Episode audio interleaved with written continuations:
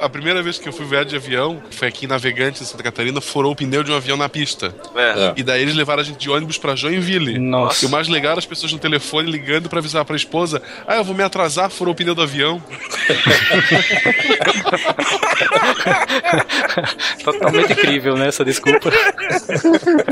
Eu, eu sou da opinião que uma vez que você já tá no ar, não- você não tem mais o que fazer, mano. Relaxa, dorme, velho. Não, ultimamente eu estava dormindo mesmo. Cheguei ao ponto de conseguir dormir, mas foi difícil. É, né? Eu nunca dormi em avião. Não dorme? Não, não quero ser inceptado.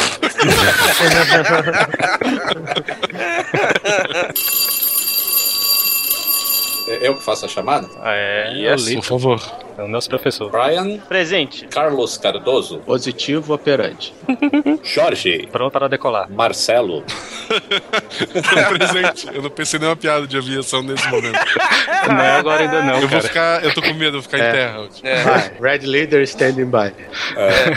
ou mais um com hipóxia aí? Ronaldo, Dominantes às ordens. Silmar, Se o mar inventa Morreu. aí. Obrigado quem escreveu a pauta. De nada. O Silmar é tem medo de altura, ele não veio, professor. Ah, seu máximo. Ele deve estar morrendo de medo lá dentro do armário. não quis vir. Ele vai no compartimento de bagagem. vai, vai sim.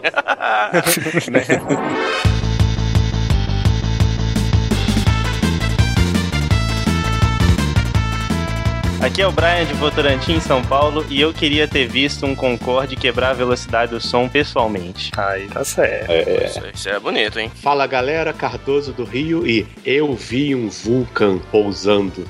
Aí sim, é. essa história.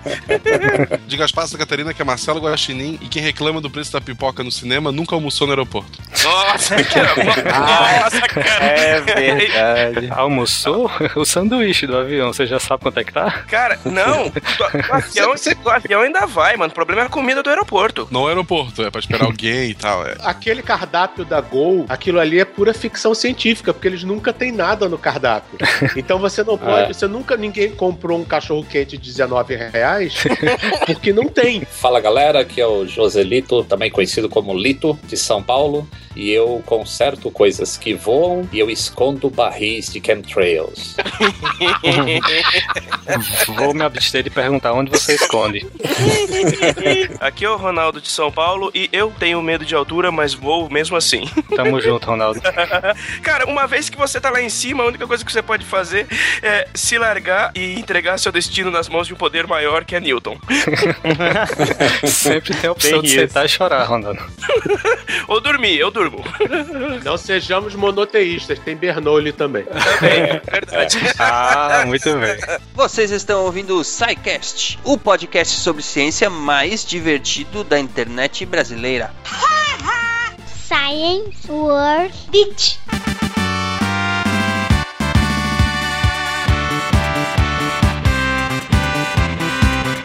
Bem, ouvintes do SciCast, bem-vindos à diretoria, à sessão de recados do SciCast. Vamos rapidamente dizer para esses nossos queridos amigos, Marcelo, como é que eles fazem para entrar em contato conosco? Marcelo, Brian estão aqui comigo hoje para me ajudar. Digam oi! Olá, Olá. Muito bem. Marcelo, qual é o nosso Facebook? É o facebook.com barra Podcast. E o nosso Twitter é twitter.com/barra Podcast. E se alguém usa o Google Plus, é plus.google.com barra SciCastBR. É isso aí. Se você é old school e gosta de usar e-mail ainda para entrar em contato, então mande um e-mail para contato@scicast.com.br. E a melhor forma de enviar sua dúvida, crítica ou elogio é através do formulário de contatos do site. Procurem lá no menu Contatos. Muito bem, minha gente, semana de aniversário do SciCast chegando! Festa, festa, presentes, estamos aceitando. Enfim, teremos várias surpresas, teremos site novo, teremos um programa especial, teremos um Sala da Justiça especial que vai ao ar na semana que vem, na terça-feira, onde estarão vários dos membros do SciCast lá atrapalhando o Nick. A gente vai fazer aquela piadinha óbvia A piadinha óbvia. de que o aniversário é do SciCast, mas quem ganha presente são os ouvintes. Não, que nós é que merecemos presentes. Eles já tiveram presente o ano inteiro. Toda semana tiveram um SciCast de graça pra ouvir, agora nós é que queremos presente. Pronto, falei. Hashtag pronto, falei. Aí. Muito bem. Marcelo, como é que esse povo faz pra nos ajudar a estimar a demanda das camisetas do SciCast? Ele tem que ir lá em camisetas.sicast.com.br e dizer quantas camisas ele pretende comprar. Aceita até três casas decimais, então. Ele não pode comprar uma camiseta e meia. Tá, então três Casas dígitos. decimais. três dígitos, três dígitos. É Muito horário de verão. Acessem lá o, o hot site camisetas.sicast.com.br, é um formulário bem simples, vocês só colocam lá quantas camisetas vocês gostariam de comprar, pra gente ter uma, uma estimativa, saber quantas nós precisamos mandar produzir para atender essa demanda dos nossos ouvintes. que mais? Hum, Nosso público querido nos levou a Campus Party, finalmente, não é? Isso. Gostaríamos É. de deixar aí o nosso agradecimento. Recebemos a confirmação na semana passada de que sim, estaremos lá no evento como convidados. Ainda não temos quais exatamente serão as atividades que nós vamos promover lá, mas será bastante coisa, será bastante divertido e todos estão convidados a comparecer lá, conversar com a gente, tirar fotos e assim por diante. A gente tá negociando ainda. Eu pedi 14 toalhas brancas, 20 quilos de MM, sem as marrons. A gente tá vendo se eu consigo tudo que a gente quer. Tá vendo se consegue tudo que a gente quer pra ir ou não, né? Tem que negociar Camarote agora. exclusivo vai ter. Inclusive, se chegar lá e tiver alguma marrom, vai dar rolo, hein? Vai dar rola. Vai dar, vai dar Eu ruim. puxo o fio da internet. Brian, o que que rola lá no Facebook? No Facebook rola o grupo dos Amigos do Pause, que é onde os ouvintes podem interagir entre si. A gente posta lá muita coisa legal, bastidores das artes, das vitrines do SciCast. Tem muita coisa legal. A gente também levanta discussões lá sobre ciência, notícias. É muito legal. Vocês vão lá no Facebook, procurem por Amigos do Pause SciCast e, e entrem lá que é muito legal. É isso aí. Prestigiem lá o nosso grupo. É um- uma forma, mais uma forma bacana da gente interagir com vocês. Por fim, onde é que foi parar nossa, nosso quadro de leituras de e-mail, pessoal? Agora se chama detenção. Cadê ele? Onde é que ele foi parar? Foi parar lá no final, só para os amigos do pause, true, de verdade mesmo. Aqueles que resistem até o final vão ver os meliantes lá que ficaram para detenção, poderem ler os e-mails de todos vocês. Quase Exatamente. todos. Tá entre o fim do episódio e o Nick Ellis. Lembrando que o SciCast nunca termina até o Nick Ellis falar. Ou não. Ou não. Enfim, o nosso quadro de leitura de e-mails, a detenção foi parar lá no final do programa, depois que acaba a aula, depois do segundo sinal. E a gente, aqui a gente vai pra, pra prisão, onde tem os meliantes lendo os e-mails dos nossos queridos ouvintes. Enfim, vamos para o episódio de hoje. Episódio de hoje que está espetacularmente bom, apesar de eu não estar nele. tá nas nuvens esse episódio. tá nas nuvens. E é um episódio sobre aviação. E se divirtam aí então com o Cardoso, com o Joselito e com o pessoal do SciCast aprontando mil e uma loucuras no ar. Isso aí, Aperta o cinto. que o piloto sumiu. Aperta o cinto. Um abraço, gente. Até lá na detenção. Um abração, até depois. Abraço, até mais. Quis tchau, Marcelo. Tchau, Marcelo. Vai ficar com isso mesmo, né? Toda vez.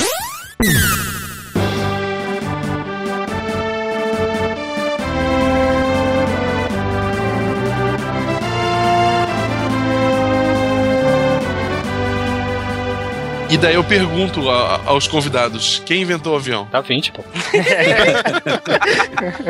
Panos quentes. Ninguém. É igual quem inventou o computador. Você tinha um monte de gente trabalhando ao mesmo tempo, na mesma época, cada um focado numa partezinha diferente, então não dá pra dizer quem inventou, porque é uma invenção que só funciona se você pegar o trabalho de todo mundo junto. É, eu concordo também. É, não teve um cara que vislumbrou o negócio. O Bartolomeu de Guzmão não ter desistido depois que os cinco primeiros balões dele pegou fogo, entendeu? Isso. É, essa tentativa contínua de voar é que gerou o avião. Não foi os Wright nem o Santos Dumont. A polêmica entre os dois é outra. Não é quem inventou, é quem voou primeiro.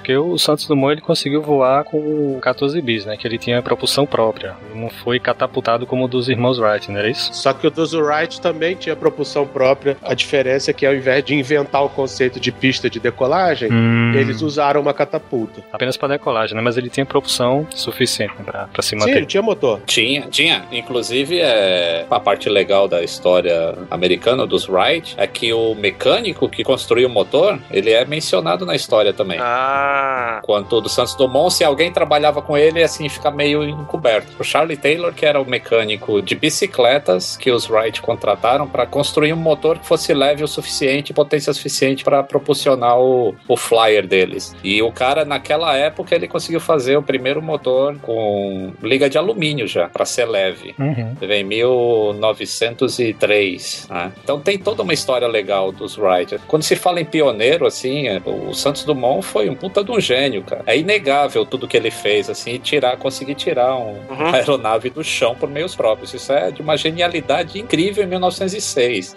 Assim, hoje em dia, se você pegar qualquer cara que sai de um ITA, ele não vai conseguir fazer um avião voar sozinho, entendeu? Não vai conseguir projetar do zero um avião e fazer o negócio voar. E com todo o recurso que a gente tem hoje, né? Agora imagina isso em 1906, quando ele conseguiu fazer os 14 bis. Com a diferença que o 14 bis só voava em linha reta. É, o, conceito dele estava invertido. Mas os Wrights, eles fizeram isso três anos antes, né? Os Wrights foram pioneiros na maneira de controlar o, o avião. Assim, eles imaginaram a questão dos três eixos, um lateral, um longitudinal e um vertical, para poder controlar a máquina em voo. Nas três dimensões, né? É, enquanto o Santos Dumont teve um outro pensamento a respeito disso, de como controlar o, o 14 bis. Quando o Santos Dumont partiu para o Demoselle, Hum. aí já estava mais avançado. Eu- O que eu não tenho, assim, informação e eu não leio, ah, não, não encontrei leitura a respeito, é como que rolavam as informações nesse tempo. Porque com certeza tinha que ter uma transferência de informação ou de tecnologia de um lado para o outro para ter um avanço, assim. O avanço do, do 14 bis para o Demoselle foi gigantesco. É, o Santos Dumont em si ele não escondia nada de ninguém. Ele. código livre. É open source. Era o pessoal, né? É, ele fazia questão de documentar, de, de divulgar isso o máximo possível. Os irmãos Hyde, eles faziam tudo escondido, né? americanos, né, cara? É a mentalidade americana de patentear, né? O... O problema deles, pro mundo aceitar que eles foram os primeiros, é que eles foram os primeiros de forma escondida que quase ninguém viu. Enquanto o Dumont chamou o público, botou pipoqueiro, Aham. fez o circo todo pra poder voar. É. A conversa dos irmãos Wright terem sido os primeiros é porque eles patentearam o invento. Eles fizeram os estudos de voo deles em segredo, uma pesquisa fechada, com poucos em a- com poucas pessoas tendo acesso. Obviamente que eles absorveram todo o conhecimento que já estava disponível em aberto, muito provavelmente coisas que o próprio Santos Dumont também teve acesso, entendeu? Só que o, o Santos Dumont deixava tudo em aberto, os Wright fecharam. E quando os Wright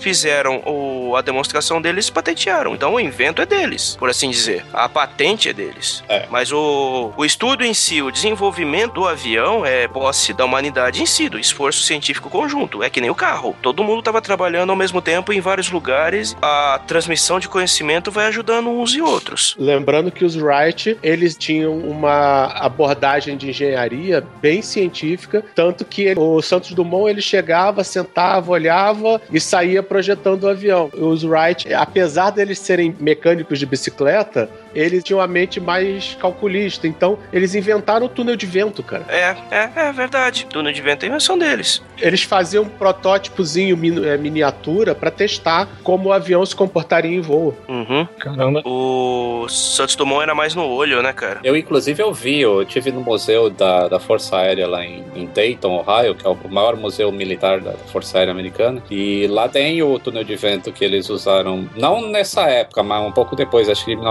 1908, talvez. É, Uhum. mas é fantástico, já aplicando toda a, a parte teórica de Bernoulli, dos convexos, côncavos, sabe? É bem, muito interessante. Todo de madeira, né? Porque não tinha ainda a tecnologia para fazer de outra maneira, mas é impressionante saber naquela época. E, e já tinha uma janela onde eles colocavam um aerofólio para tentar entender como que o fluxo de ar funcionava em cima de um aerofólio. Então, a- qu- quando o Santos Dumont abandonou a- os inventos dele, os, os Wright continuaram com a inovação inteira.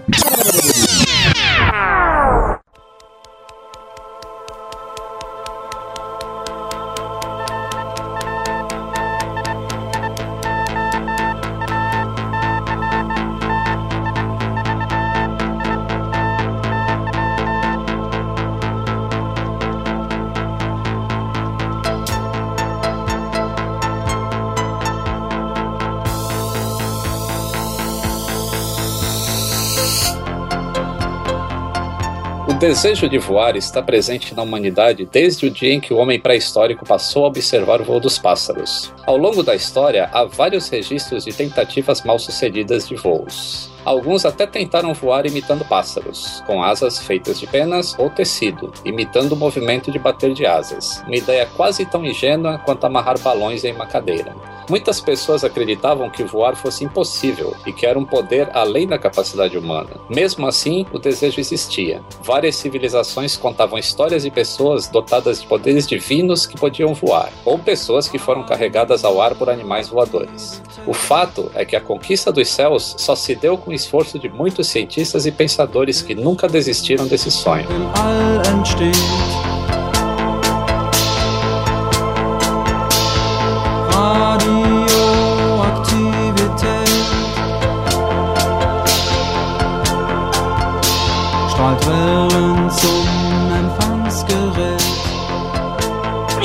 Onde que a gente começou a brincadeira? Como que a gente começou querendo tirar os pezinhos do chão e tentar voar?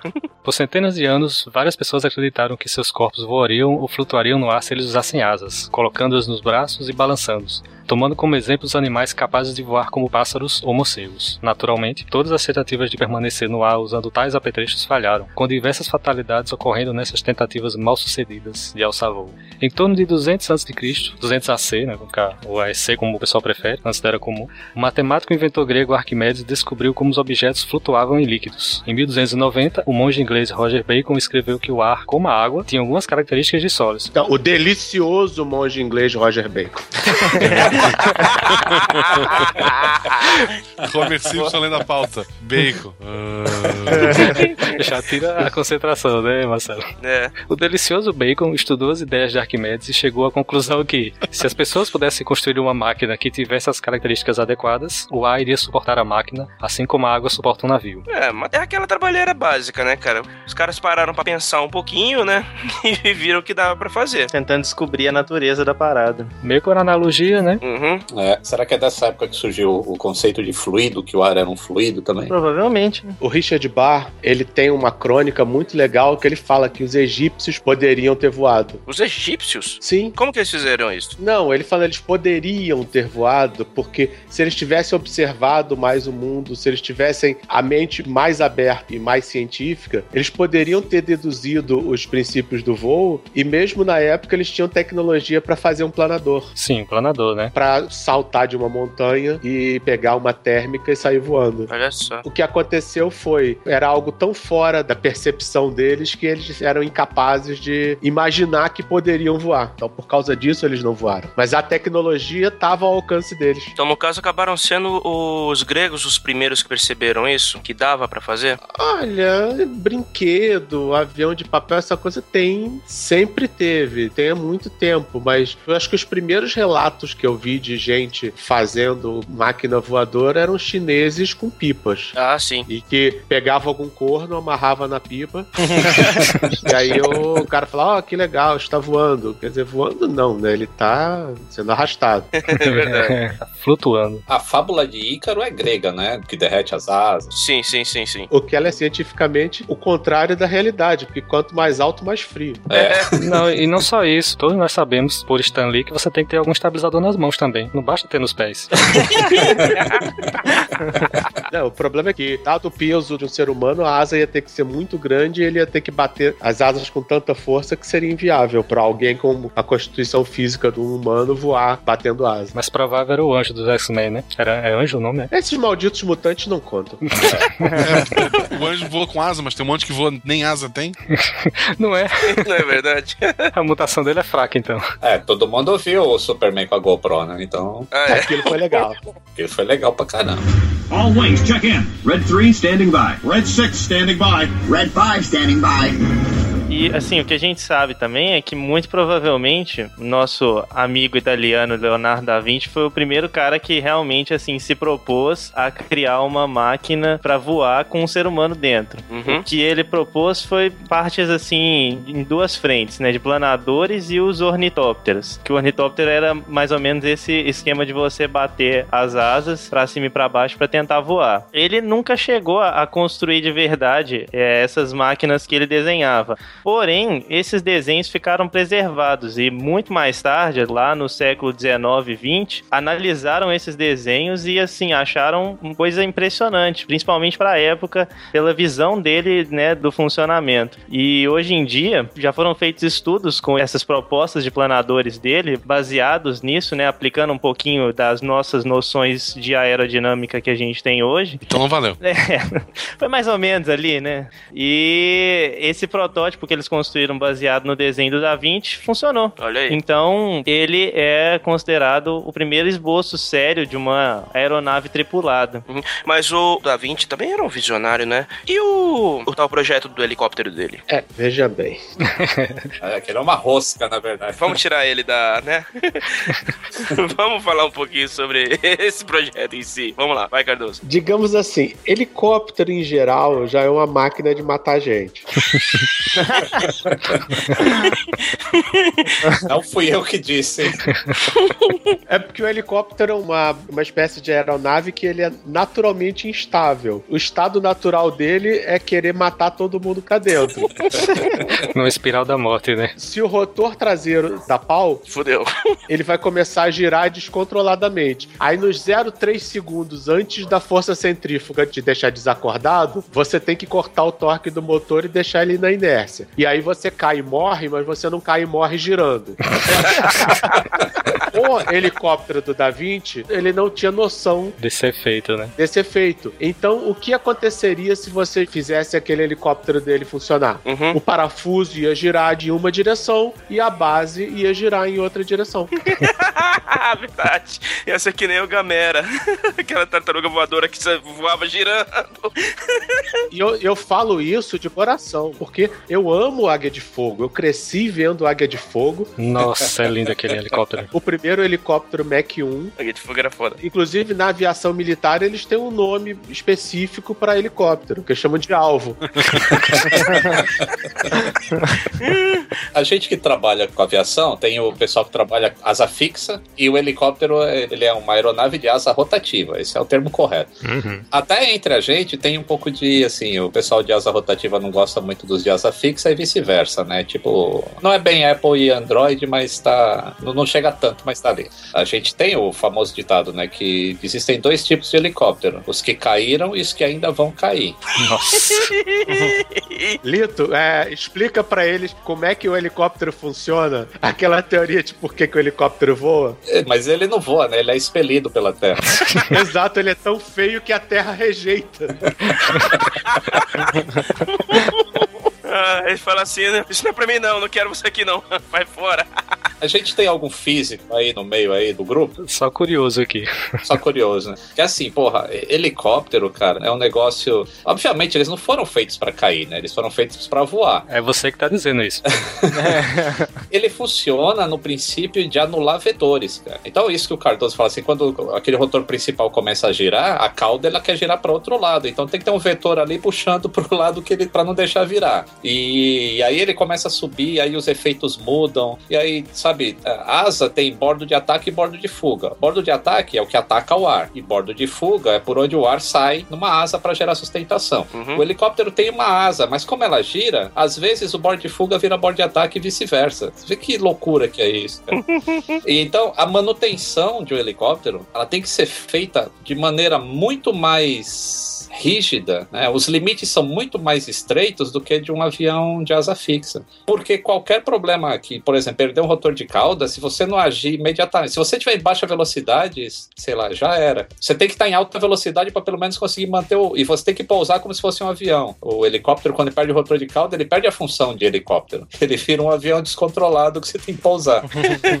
Eu tava lendo aquele livro do pessoal que foi capturar o Bin Laden, né? Ele passa um tempão descrevendo justamente os pilotos de helicóptero, né? Como é que era a, a tática deles. Algo que chamou a atenção é que a, principal regra de segurança é não fique parado. Porque o helicóptero parado, ele é extremamente é, instável, por incrível que pareça. É um alvo, né, cara? Não por isso, porque é como o que o Cardoso falou, se o rotor de cauda der problema quando ele estiver parado, estacionário, é muito mais difícil você colocar ele para planar. É. Você não vai ter como controlar muito. Ele vai realmente cair. Ele não vai cair com estilo, ele vai simplesmente se espatifar no chão. O problema do helicóptero é que se o piloto coçar o nariz, ele tá deixando de fazer alguma coisa. All wings, check in. Red 3 standing by. Red 6 standing by. Red 5 standing by. Falando em pilotos que não precisaram coçar o nariz para dar errado o voo deles, né? Teve um caso em Portugal de um cara chamado João Torto, que era barbeiro, astrólogo, tinha uma carta de sangrador do Hospital de Santo Antônio de Viseu. Ele usava sanguessuga também pra fazer isso aí? Muito provavelmente. e mestre de primeiras letras, que construiu asa de pano para poder tentar voar. Em 1540 ele se lançou do alto da torre da sede Viseu. O que ele queria? Ele queria aterrissar no campo de São Mateus. Aí ele chegou a planar alguns metros e até pousou no telhado da capela de São Luís, mas caiu na rua e Darwin levou. Já dizia o Buzz Lightyear, né? Isso não é voar, é cair com estilo. Exatamente. É. E bota estilo nisso, o último estilo que ele teve. Boa. Pô, o, é, o cara é português, se chama João Torto, não tinha como dar certo, cara.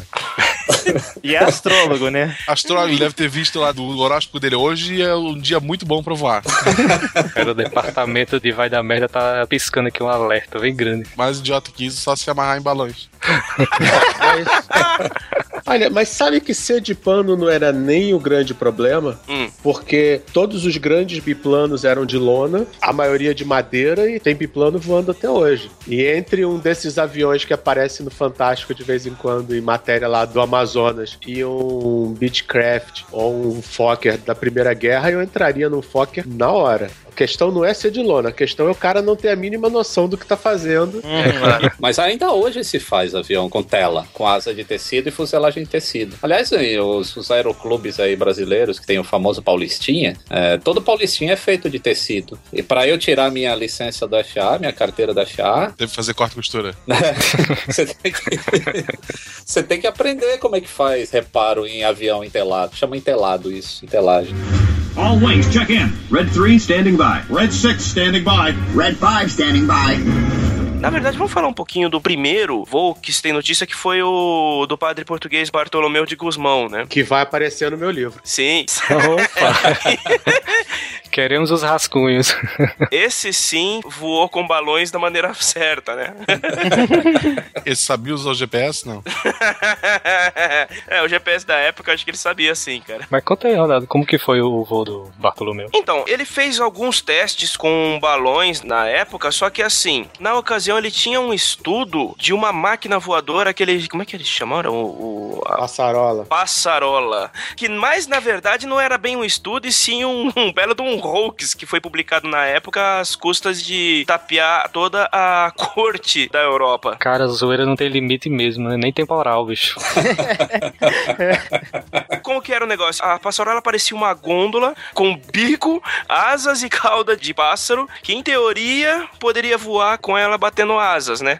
E muita gente comprou a, o hoax na ocasião. Caraca. Agora, por que isso tudo? Por que, que todo mundo fazia modelo de aeronave mais pesada que o ar, só que usando batimento de asa? Hum. Porque na época ainda não existia o conceito de motor. É. Você ainda não tinha nem um motor a vapor. Tem razão. Então eles não tinham o conceito de uma máquina que iria transformar energia mecânica linear em energia mecânica circular, girando uma hélice e gerando propulsão. Então o que eles faziam era tentar ver ah, como todo mundo voa, batendo asa. Você fala, ah, mas é mais eficiente. É o mais eficiente, evolucionariamente falando, porque tirando o peido, a natureza não tem como fazer um motor a jato que funcione no ar.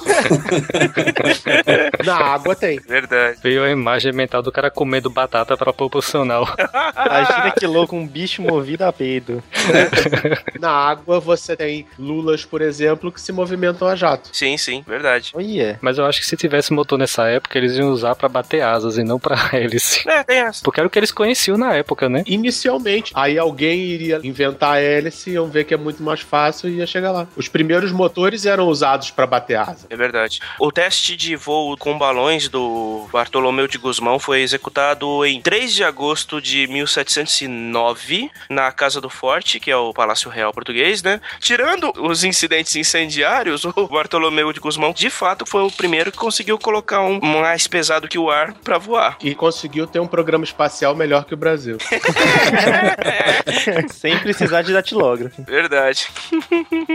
Balonismo era uma prática comum, principalmente na França, na Inglaterra e em outros países da Europa. Ainda é. E ainda é. Inclusive, o uso de balões na Europa era tão grande que o próprio Napoleão cogitou usar eles na invasão francesa à Inglaterra. Só que ele não. Uma que ele não usou e outra que ele não tentou invadir os ingleses, né? Porque o balão não dava ré, era só pra frente, ele não. All wings, check in. Red 3 standing by. Red 6 standing by. Red 5 standing by. O alemão Otto Lilienthal publicou toda a pesquisa dele em 1889. Ele produziu uma série de planadores de qualidade. Em 1891 foi capaz de fazer voos sustentados por mais de 25 metros. Ao contrário das antigas tentativas que apresentavam resultados instáveis, Lilienthal rigorosamente documentou todo o seu trabalho, através inclusive de fotografias, e por essa razão é o mais conhecido dos antigos pioneiros da aviação. Muita coisa que a gente conhece é por relato. Esse alemão, o Lilienthal, ele começou a bater foto, a escrever muitos trabalhos para explicar o que ele estava fazendo, né? Para que outras pessoas também tentassem. Ele fez vários voos bem-sucedidos ao longo dos anos e ficou conhecido como o primeiro projetista a fazer um voo planado controlado, no qual é o piloto que controla a aeronave, não só o vento, só a direção que tu, tu atirou, né? No ano da morte dele, em 1896, estima-se que ele tenha realizado cerca de 2.500 voos Nossa. em diversas máquinas voadoras. Ele tem mais horas de voo do que muito piloto. Se bem que era voos curtos, né? É, Lintal morreu em decorrência de um acidente aéreo, que é o mínimo que eu espero dele. em 9 de outubro, causado por um vento lateral repentino, conhecido atualmente como vento de travesso. Podia ter pelo menos dado o nome dele pro vento, né?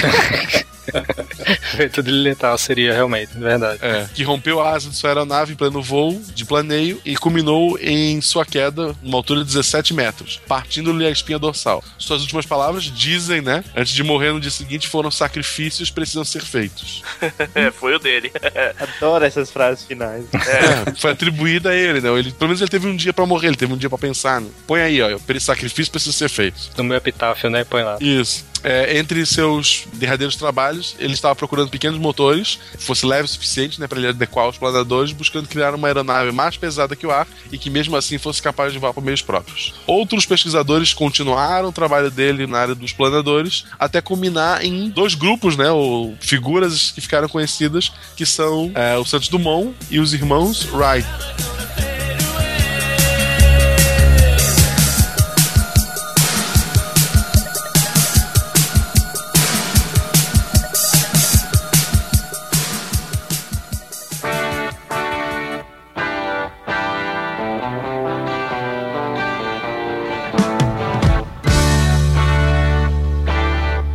E nessa pegada aí, Lito, a gente já pode passar pro próximo tópico, que é explicar como é que um troço desse consegue alçar voo e se manter lá estável. Como é que um avião consegue voar? Magia. Então, para o avião voar, precisa ter uma asa com um perfil específico. Idealmente duas. É. é eu até falar, não, vou começar a dizer aqui de novo.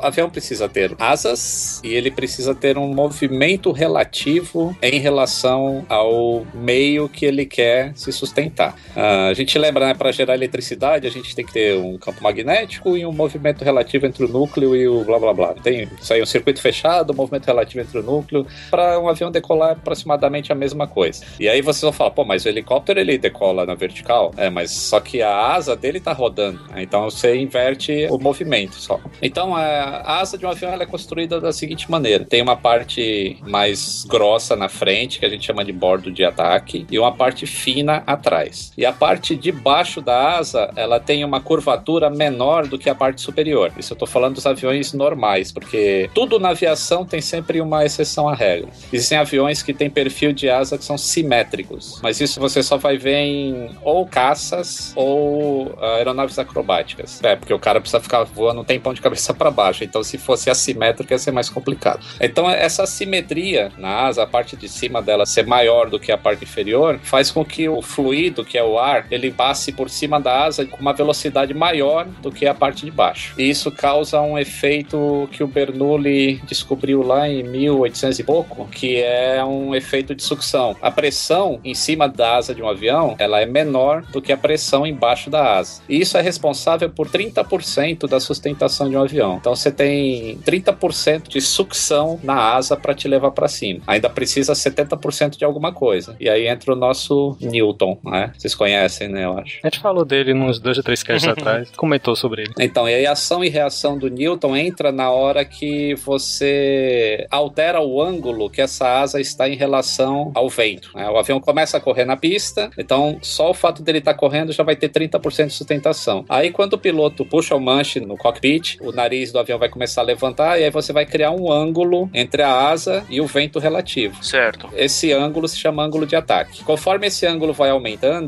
aí entra os 70% aí de reação, ação e reação, que completa os 100% de sustentação na asa. E o uso do flap também ele ajuda, né, na sustentação, né? Então, o flap é uma outra questão, assim, se a gente pensar, o flap ele não nasceu junto com o avião, isso é uma tecnologia mais nova. Então, sabe, eu tô falando como é que o avião voa já desde o passado lá, não existia flap naquela época. É verdade. Os flaps foram inventados, eu já posso emendar agora, é, quando os aviões começaram a ganhar mais velocidade. né? Quando os aviões passaram a ser a jato, porque assim, a, a fórmula que gera sustentação ela é bem complexa. tá? Entra área de asa, entra coeficiente de sustentação, entra o quadrado da velocidade, entra a densidade do ar, tudo isso gera sustentação. Então, se o quadrado da tua velocidade influencia na tua sustentação, então quanto mais rápido você voa, mais sustentação você tem. Então você não precisa de tanta asa, área de asa. Por quê? E aí, quando os aviões começaram a voar mais rápido, os caras falaram, pô, a gente não precisa ter uma asa tão é, larga para gerar sustentação, porque a gente tá voando muito rápido. Ah, beleza. Porém, né?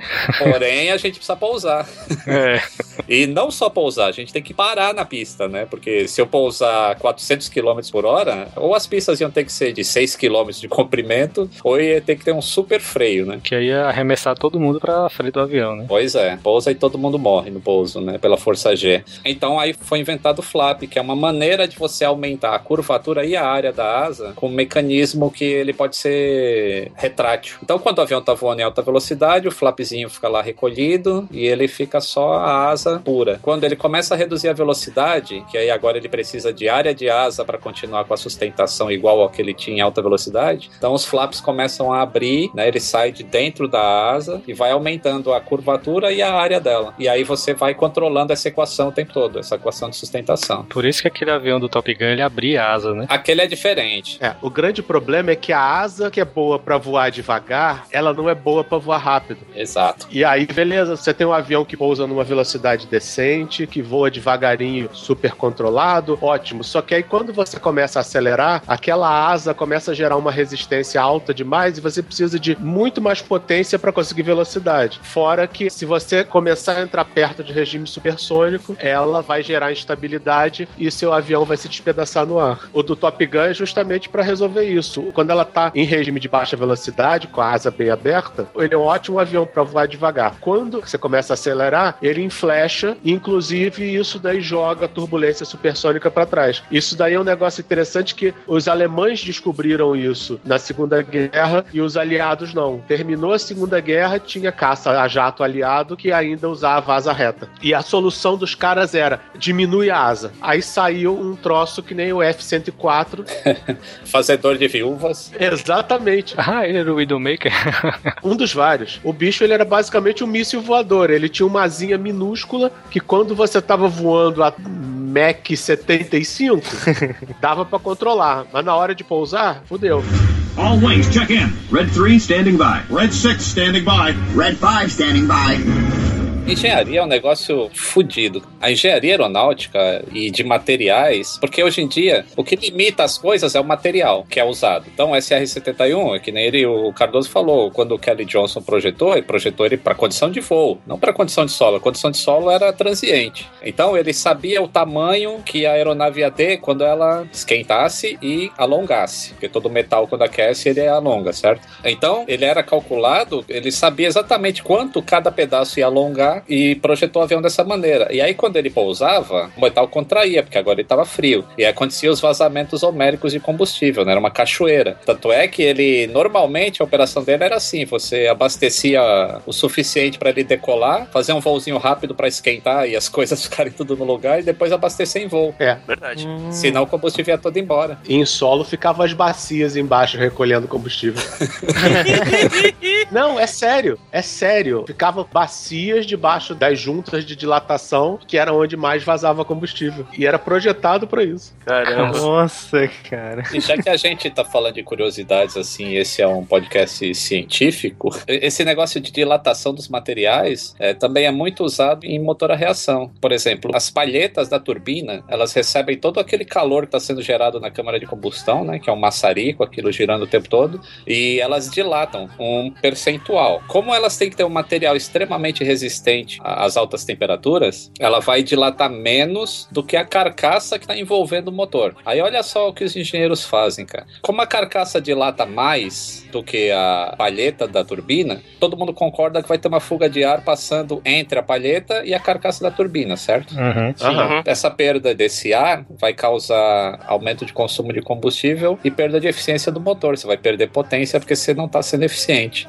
Então, qual é a solução? Encolher a carcaça para que ela fique o mais próximo possível da ponta da palheta da turbina e aí você vai ter a máxima eficiência de combustível e potência. E como é que faz isso? Por fora da carcaça tem uns tubos que ficam soprando ar para refrigerar a carcaça. Então a carcaça começa a alongar, aí esse ar esfria a carcaça e ela fica exatamente com um pentelionésimo de distância entre a ponta da palheta e a carcaça que envolve a turbina. Cara, adoro engenheiros. Isso é um negócio fantástico, cara. Porque você tem que conhecer muito bem o material que você está usando, você tem que saber exatamente o quanto o material dilata, o quanto o outro contrai, com que temperatura o outro contrai, qual que vai ser a circunferência disso. É maravilhoso. Lembrando que esse motor vai ser usado no Alasca, no Saara, em Niterói, em tempestade de areia, É. em tempestade de neve. Verdade. All wings, check in. Red 3 standing by. Red 6 standing by. Red 5 standing by. Ainda hoje esses motores dão muito problema com ave, de ave entrar no motor e tal. Com jato, sim, bastante. Da hélice, não. Fatia e acabou. É, a hélice é menos suscetível. É, a hélice passou, fatiou, já era. Só servir. Só servir. Pode até empenar a hélice, né? É, e vai gerar um problemão também. O cara vai ter que pousar de qualquer jeito. Assim, o grande inimigo do pássaro é o avião, né? Podia falar o contrário, mas eles já voavam bem antes da gente, então. É nós que invadimos o espaço deles, né? Literalmente. Né? Tem muita colisão com pássaro. É quase, eu, eu imagino que deve ser um a dois por dia de colisões. É porque é muito comum ter lixão perto do aeroporto, né? Muito comum aqui no Brasil, né? Sim, é justamente aqui no Brasil. É, porque lá fora não é tão comum, mas a área de aeroporto geralmente é um descampado, concretado, que aí fica tomando sol o dia inteiro e gera aquelas térmicas gostosas que pássaros adoram pra ficar descansando com a asa aberta, né? Então, é. Verdade. O Greenpeace ainda não fez nada sobre isso? Deixa ele saber. É, deixa eu descobrir.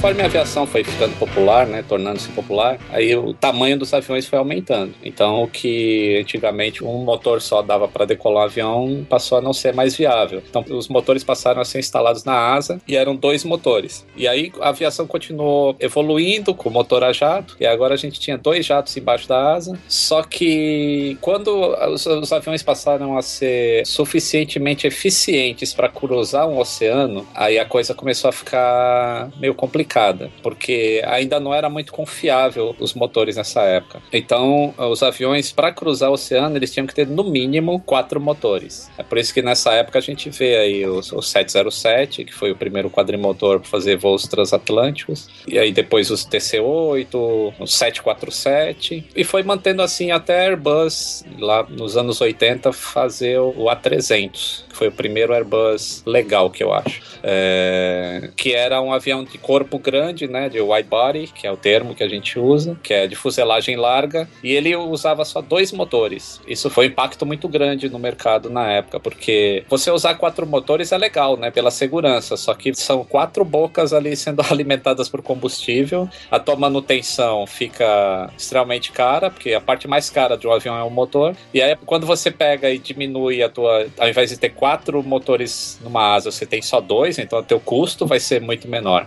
E você tem quatro pontos de possível falha, ao invés de dois. Exatamente. Hum, e aí, mas é, isso tinha que ser aprovado um regulamento que permitisse que um avião só de dois motores pudesse cruzar o oceano. E foi nessa época que foi introduzido o conceito de ETOPS, é uma sigla que hoje em dia se chama Extended Operations. Antigamente a sigla significava Engine Twin Operations, que era você fazer uma operação com dois motores. Resumidamente é assim, é, você tem que pegar uma empresa aérea é, e ver como que a manutenção dela é feita, qual que é a tua razão de corte de motor em voo. Por exemplo, você está voando, deu um problema no motor, se você tem que desligar aquele motor e você passa a voar a mão no motor, isso é reportado e isso entra numa estatística de que naquele dia um avião da minha frota teve um motor cortado em voo. Quando acontece isso, Lito, assim, é perceptível para os passageiros que o avião está voando apenas com o motor? Não. Ele começa a tremer ou Não, tipo. só nos filmes.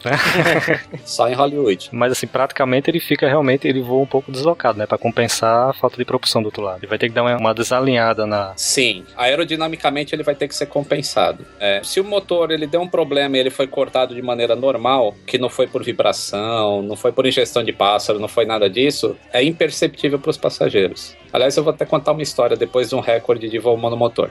Então, mas só, só para completar esse negócio de ETOPS, então é, a quantidade de consumo de óleo é controlada, o teu mecânico tem que ser qualificado, o teu piloto tem que ser qualificado. E esse ETOPS é uma lei que ele fala assim: você só pode afastar de um aeroporto que você pode, possa pousar por X tempo. Então ela começou com 60 minutos. Então, para um avião bimotor cruzar o oceano, ele não podia ficar mais do que uma hora afastado de um lugar que ele pudesse pousar. Problema nenhum para um Blackbird. ele tira de letra, né, velho? Isso, 60 minutos não é inviável, né? Não tem 60 minutos de distância em nenhum ponto entre Fernando de Noronha e Portugal, e é Lisboa, por exemplo. Uhum. Então era inviável fazer. Então, conforme o avião foi ficando confiável, essa distância aumentou para 120 minutos. E a tecnologia vai avançando, e hoje a gente tem um 787 que ele tem um ETOPS de até 330 minutos. Ele pode voar longe de um aeroporto que ele possa pousar. Essa é a confiabilidade que a gente tem dos motores a reação hoje. Para dar uma falha catastrófica no motor que ele precisa ser cortado em voo, é, eu posso te falar a razão da minha empresa, que essa eu tenho acesso, é 0,0002 por mil horas de voo. Puta, é menor que a capacidade do probabilidade do cara brochar.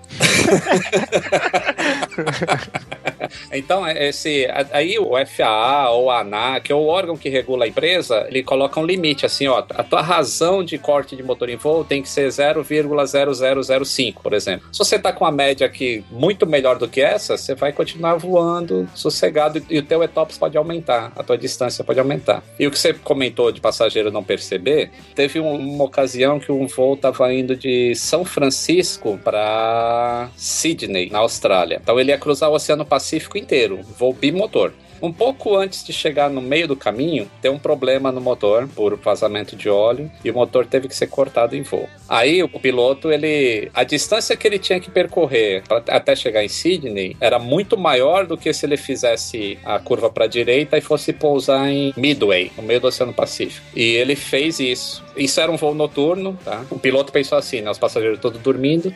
Aí ele virou o avião para onde ele ia fazer o pouso alternado e foi embora monomotor. E o recorde de voo foram 176 minutos voando monomotor num 777 teoricamente ninguém ficaria sabendo. Só que quando pousaram em Midway, já tinha um monte de passageiro questionando com os tripulantes por que, que o avião estava indo para um lugar que não era para ir. e eles tinham descoberto isso em voo. Por quê? Porque hoje em dia tem o sistema de mapa a bordo, né? Todo mundo fica acompanhando o aviãozinho para onde ele tá indo. De repente vê, pô, eu tô indo mais para Sydney, tô indo para outro lugar, para onde eu tô indo? Primeira coisa que eu perguntaria é se o piloto era japonês. Fazer um novo Pearl Harbor, né? All wings, check in. Red 3 standing by. Red 6 standing by. Red 5 standing by. Já homologaram Guarulhos pro 787? Guarulhos já. Teve aquela vergonha que a pista não tava pronta, tinha. Não, aquilo foi pro, pro 380, né? Mas vai ficar pronto pra Copa. O 380 não foi homologado ainda. Só se for Olimpíada agora, Marcelo. É. O 380 ele é um, é um mamute, né? Assim, francês gosta de fazer as coisas um pouco fora do padrão. Para os aeroportos operarem com a 380 tem que ter modificação no aeroporto. Finger de dois andares, aquela coisa toda, né? Isso, então, a- o Terminal 3 de Guarulhos já tem o, o finger de dois andares. Então, o terminal em si está homologado. O que acontece com a 380 é que os motores externos dele, o motor 1 e o motor 4, eles estão numa distância tão grande do centro da fuselagem que eles ficam para fora de uma taxiway quando o avião está taxiando. E como a parte lateral das pistas em Guarulhos tem pedra, é um tipo de barro com pedra, aquilo poderia causar uma sucção de pedra e danificar os motores. Então eles vão ter que ampliar as pistas. Ou vão ter que cimentar essa parte que tem pedra solta. Entendi. Aí eles fazem um novo estudo e aí devem homologar. Não, o, o A380 é uma ignorância completa, cara. Ele e o Antonov 225, né? É.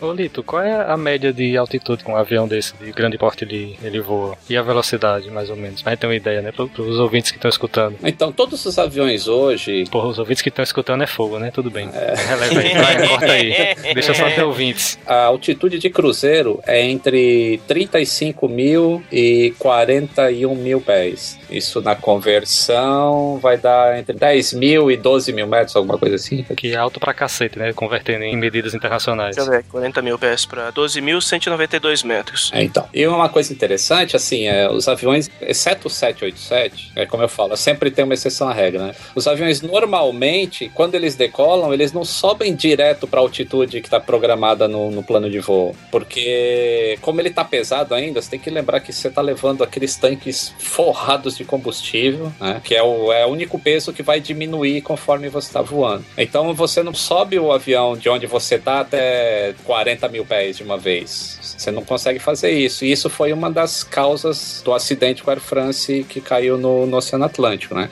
O avião estava pesado, ele, ele só pode ir até uma determinada altitude por causa do ângulo de ataque. Você tem que lembrar que o centro de gravidade, quando o tanque está cheio, ele está mais para trás do avião do que quando o tanque está vazio. Então você não pode aumentar muito o teu ângulo de ataque, porque você vai entrar no que a gente chama de. é, os americanos chamam de coffin corner, que é, é o limite de velocidade, assim, que se você passar daquilo, você tem um stall de alta velocidade, se você diminuir daquilo, você tem um stall de baixa velocidade. E aí você tem que voar dentro daquele coffin corner. Se você sobe muito com o teu avião pesado, o teu coffin corner vai ficar praticamente é fechar a tampa do caixão mesmo. E aí você. É isso que eu perguntei, esse cofre é do caixão, né? É. Não sei se vocês já viram um vídeo de um, se eu não me engano, é um avião de carga dos Estados Unidos, no Iraque, que a carga solta escorrega toda para trás na hora da decolagem, pode com o centro de gravidade e o avião literalmente estola caindo para trás, cara. É um acidente fudido. Horrível, horrível. Nossa. E não tem superfície aerodinâmica que consiga trazer o centro de gravidade para o lugar com peso daquele tamanho, que foi o que ocorreu com aquele avião. É, porque a asa traseira é menor, né? A área dela é menor, então a sustentação é menor, vou conseguir fazer isso aí.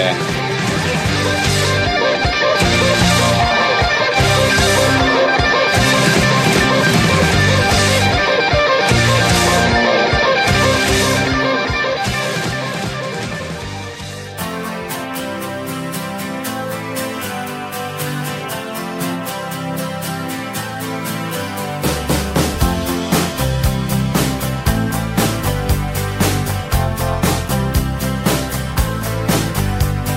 Well, I started out. Na tua opinião, Lito, os acidentes em geral eles são mais causados por falha mecânica ou falha humana? Pelo, até por estatística também que você tem algum dado que você tenha acesso. É, falha humana, a grande maioria. Mesmo. Isso tem estudos, tá? Se a gente pegar de 1900, quando a aviação começou, quando os aviões começaram, é, 98% dos acidentes eram causas mecânicas. Certo. E aí veio Revolução Industrial, vem melhoria de tecnologia, materiais, é, construções, né, a maneira de construir o avião, design, essas coisas. E hoje em dia a parábola inverteu totalmente. Hoje em dia 90% dos acidentes são fatores humanos como causa e apenas 10% são falhas mecânicas. Mas isso aí, em geral, é, é um piloto cansado ou é uma tripulação mal treinada? Ou as duas coisas? São várias coisas, várias coisas. A grande questão é que é raríssimo, às vezes, você tem um acidente que tem uma única causa. Geralmente você tem uma conjunção de fatores, uma conjunção de acontecimentos que levam àquele acidente. E isoladamente, todos eles seriam contornáveis, um problema menor. É uma cadeia de acontecimentos, um acidente, assim, é, e como uma corrente, né? Que são elos que vão se unindo até formar um acidente. A grande é, segurança da aviação hoje é você conseguir quebrar um elo desses antes que o acidente aconteça. É para isso que a gente trabalha tanto, é para isso que a gente estuda tanto, que é para que o acidente não aconteça. É, tomando como exemplo o Air France, para você só entender como é essa conjunção de fatores. O Air France foi aquele que caiu no Atlântico, né? Que tava indo pra Paris, saiu do Brasil, não foi esse? Isso, que os coreanos derrubaram. não foi o PT, cara? Não, segundo alguns comentaristas de portal, foi um míssil norte-coreano, que eles estavam testando na época. Claro, claro. Que fica ali do lado. É, ou foi sequestrado por piratas da Somália, também teve, levantaram essa possibilidade. Ah, não, apenas não. Num barco voador. Né, né? É sempre a possibilidade mais absurda pra essa gente. Incrível. É legal que o Brasil é um país de especialistas, né? Qualquer coisa que aconteça, Aham. 170 milhões de especialistas no assunto comentando e discutindo. Ou foi o Triângulo das Bermudas, que também fica ali do lado, segundo disseram. O bom é que isso dá boa pauta para quem escreve de aviação, viu? Porque realmente é, é duro de aguentar. cara. Ah, o Cardoso se diverte com o post das salsas aéreas. Então, mas esse Air France, ele, ele começou com um problema mecânico, que eram as sondas dos pitôs, que é a única coisa que pode medir a velocidade do avião em relação ao ar, elas se congelaram por causa de microcristais de gelo. Da altitude? Não, não foi a altitude. Foi a condição atmosférica causou o congelamento daquilo. Quando você começa a analisar um acidente desse, assim, o tubo de pitot ele é aquecido de todo avião do mundo, que é justamente para evitar o congelamento. Só que aquelas condições que foram enfrentadas eram tão hostis para o avião que aquele tubo de pitot específico que estava instalado naquele avião poderia causar aquele tipo de congelamento que fez perder as informações no cockpit do avião. Aí você começa a analisar para trás. Poxa, mas será que não sabiam que esse tubo de pitot já dava esse problema? Sim, sabiam. Tanto sabiam que já existia um modelo novo que deveria ser substituído. É, e onde está a falha? Aí você pode pensar, bom, a falha está em que eles não foram substituídos a tempo. Mas por que não foram? Ah, por uma questão monetária. Ah, então a Air France tem culpa, talvez. Mas não é tão simples assim. Porque você tem a quantidade de horas que ele pode voar sem fazer manutenção, né? Não tem aquela tolerância, né? Tem. Essa era uma D, que a gente chama de Airworthiness Directive, ou seja, uma diretiva de aeronavegabilidade que não era necessário ser feito naquele momento. Poderia, ainda estava dentro do, do prazo. Então, aí você pode levar a investigação para esse lado. Por outro lado, você também pode pensar assim, por que que os pilotos entraram naquela condição meteorológica, naquela altitude? E uma vez que eles entraram, por que que foi comandado o nariz para cima para o avião subir? Entendeu? E por isso que todo mundo fala assim, um acidente, é muito difícil você encontrar o culpado do acidente aéreo, porque as coisas vão se concatenando de um jeito que você consegue encontrar uma causa raiz, né, um root cause, mas entre o root cause e todos os outros fatores que contribuíram, é uma enormidade. Assim, nesse acidente específico entrou o treinamento dos pilotos, descobriram que a empresa não dava o treinamento adequado, o design do avião permitiu que acontecesse isso. É, aí entra aquela questão do, ah, porque o Boeing é mais seguro, o Airbus é mais seguro. Não, os dois são seguros, mas a questão de filosofia entre um cockpit e outro, para esse acidente específico, poderia ter acontecido diferente. Eu explico isso assim, ó, por exemplo, todo avião da Boeing, independente dele ser fly-by-wire ou não, ele tem manche. Manche é aquele negocinho, aquele volante, o piloto segura, puxa, empurra, vira para a esquerda. Tem buzina não? Você sabe que tem o movimento, quando o piloto puxa o manche para subir o nariz do avião, esse movimento tem um nome em português, se chama cabrar. Cabrar. Cabrar. Cabrar, é. E quando você empurra o nariz do avião para baixo, é, esse movimento em português se chama picar. Aham. Então, logicamente, quando você puxa a cabra, empurra a pica. All wings, check in. Red 3 standing by. Red 6 standing by. Red 5 standing by. Ah, então, no caso ele não tinha como medir a velocidade, o não tinha como sugerir isso. O que causou a queda, então, nesse caso? Ah, Então, no caso, quando ele perdeu todas essas informações de velocidade, a gente tem que lembrar o seguinte: quem pilota o avião, a partir de cinco minutos que ele saiu do aeroporto, é o piloto automático. E o piloto automático precisa ter várias informações para ele saber o que ele tem que fazer. A informação de para onde ele vai, com que velocidade ele vai, que altitude ele vai, que potência do motor ele tá, blá blá blá. Junta tudo isso numa fórmula e pum, ele pilota o avião. Quando os tubos de pitot congelaram, uma das informações cruciais para o piloto automático funcionar é saber a velocidade do avião em relação ao ar. Porque a velocidade do avião em relação ao solo não serve para coisa nenhuma. Pode dizer porra nenhuma, pode dizer, a gente, a gente... É, pode, pode dizer. Essa hora pode. Na verdade, só serve pro cara saber se ele tá com muito vento de nariz ou não, tá? Porque ou ele vai chegar uma hora mais tarde ou ele vai chegar uma hora mais cedo no destino. É, essa é a velocidade em relação ao solo. A velocidade em relação ao ar é a mais importante, porque é ela que mantém o avião voando. Uhum. É aquele conceito lá que a gente falou no início de por que, o avião voa. Então, quando os computadores perderam essa informação, o computador falou assim: pô, eu não consigo mais pilotar esse avião. Pilota aí, humano, entendeu? Só que o humano foi pego de surpresa porque ele não está acostumado a voar naquelas condições, é, naquela altitude, com aquele peso, com. E à noite, né, por cima. E à noite sem referência visual nenhuma. E aí ele não sabe como controlar o avião. Então isso é muito cruel também você falar assim: é, faltou treinamento. Tudo bem, faltou treinamento, mas até pra gente treinada, você pilotar o avião nas condições que tava aquele Air France, você teria que ser muito bom, cara. Muito bom mesmo. O computador avisou, o computador mandou um sorry, Dave, e É. pilota aí.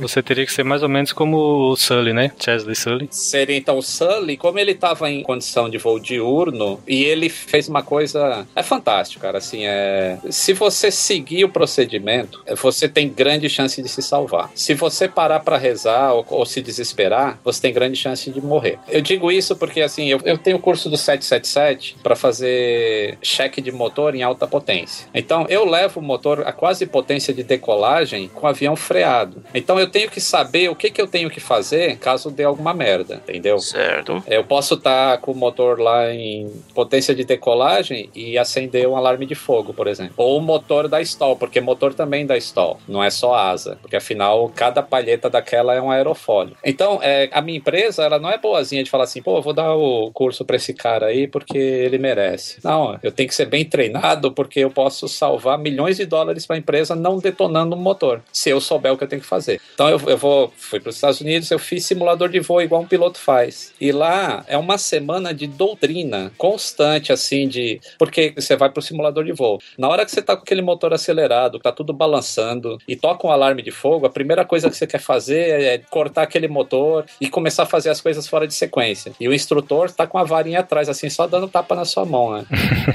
O que, que você aprendeu na sala? Tem que fazer as coisas. E aí é impressionante. Ele cronometrava assim, ele falou: Eu vou deixar você fazer as coisas do jeito que você faz. E é sempre duas pessoas na cabine. né?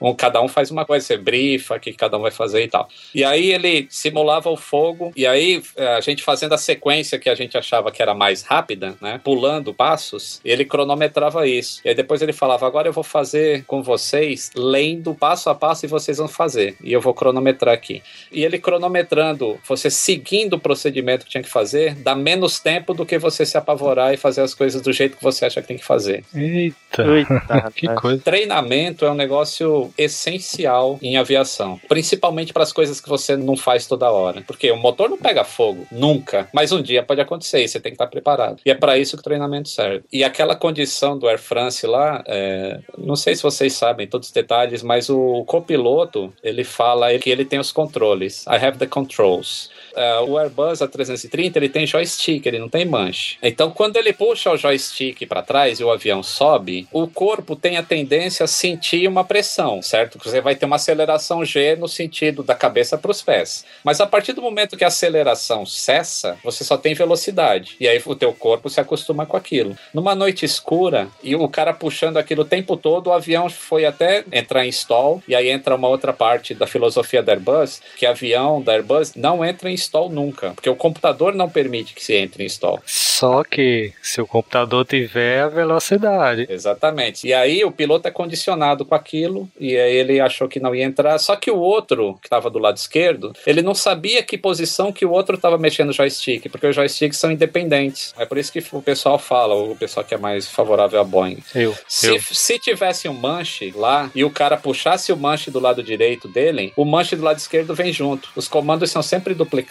Então, pelo menos um deles ia falar: que merda você tá fazendo puxando? A gente não pode subir. E ia empurrar o manche. E ele ia voltar para a condição que talvez pudesse salvar o avião. Entendeu? Então, são, são tantos fatores envolvidos que é, é impossível você pensar numa causa só para aquele acidente. Uma história que o Richard Barr conta num dos livros dele, na época que ele era da Guarda Aérea Nacional, estava num F-86 fazendo um voo noturno e acabou tendo que entrar no meio de uma tempestade que estava muito pior do que ele imaginava. E nessa ele pegou turbulência, começou a ser jogado de um lado para o outro e ele, quando ele percebeu, ele estava no meio de uma nuvem de noite, no meio de uma tempestade e aconteceu a pior coisa que pode acontecer para um piloto, desorientação. Aham. O treinamento dele foi confia no instrumento. Só que ele falando, eu olhava para os instrumentos, eles diziam que eu tava de cabeça para baixo indo em direção ao chão. Só que cada fibra do meu ser dizia que eu tava voando normal e que eu precisava subir. E ele falando que ele, o que salvou ele foi um instrutor que só faltou dar porrada até ele entender que eu sou um humano de merda, não sirvo para voar. Quem sabe são os meus instrumentos.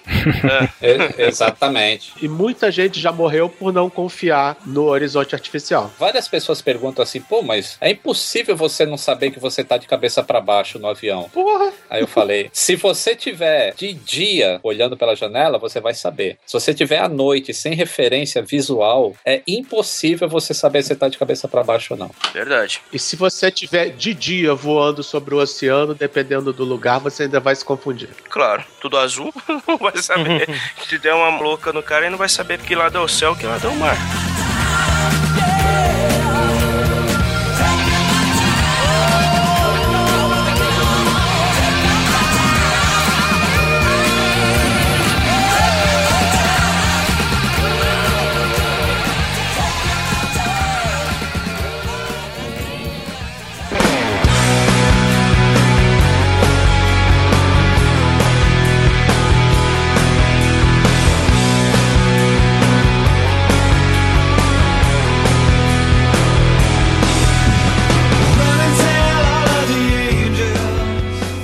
Esse lance do aviãozinho aí lá, o TBM, socata, né? Que alguém até fez piada no, no, no Twitter. Do né? sucata. Socata.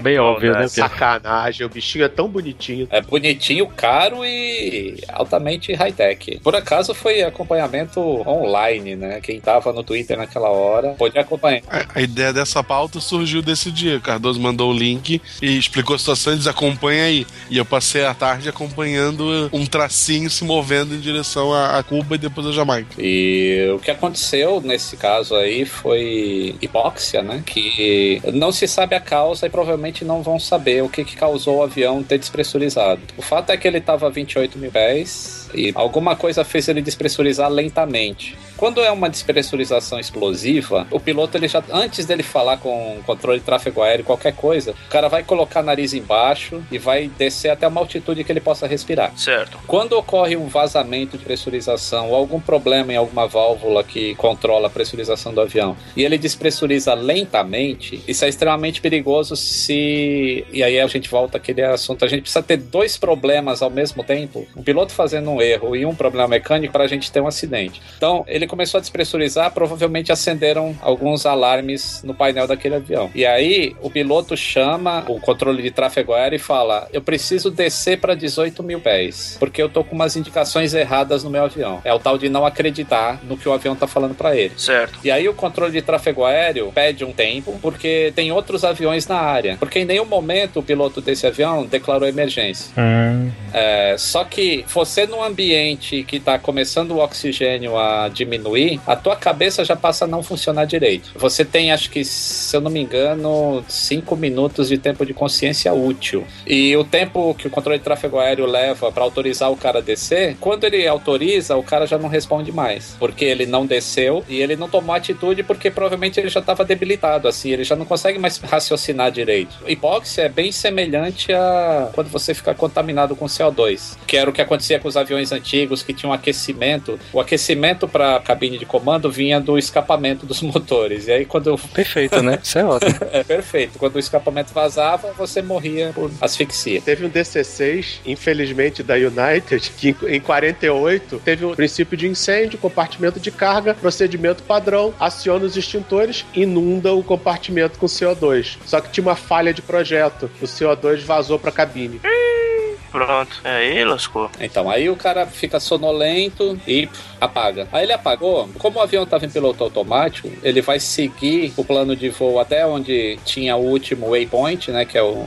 Assim, quando o avião sai de um ponto A para um ponto B, tem vários pontos é, no caminho. Esses pontos são chamados de waypoints, são pontos de navegação. Eles podem ser reais ou podem ser imaginários. É, imaginário que eu falo, ele é uma latitude e longitude. Onde uma latitude e longitude cruza, aquele é um ponto que você pode marcar no espaço. Só o computador sabe, né, onde é exatamente aquilo. É, então ele seguiu é, em linha reta e só o vento mudava de vez em quando a proa dele para lá ou para cá. E como ele ficou muito tempo sem comunicar, o NORAD foi acionado, coisa que se tivessem feito lá na Malásia, o Malásia não teria desaparecido, mas isso é uma outra história. Puta, é sempre uma conjunção, né, de, de fatores, cara. É- É porque se o NORAD daqui já não funciona, imagina o da Malásia.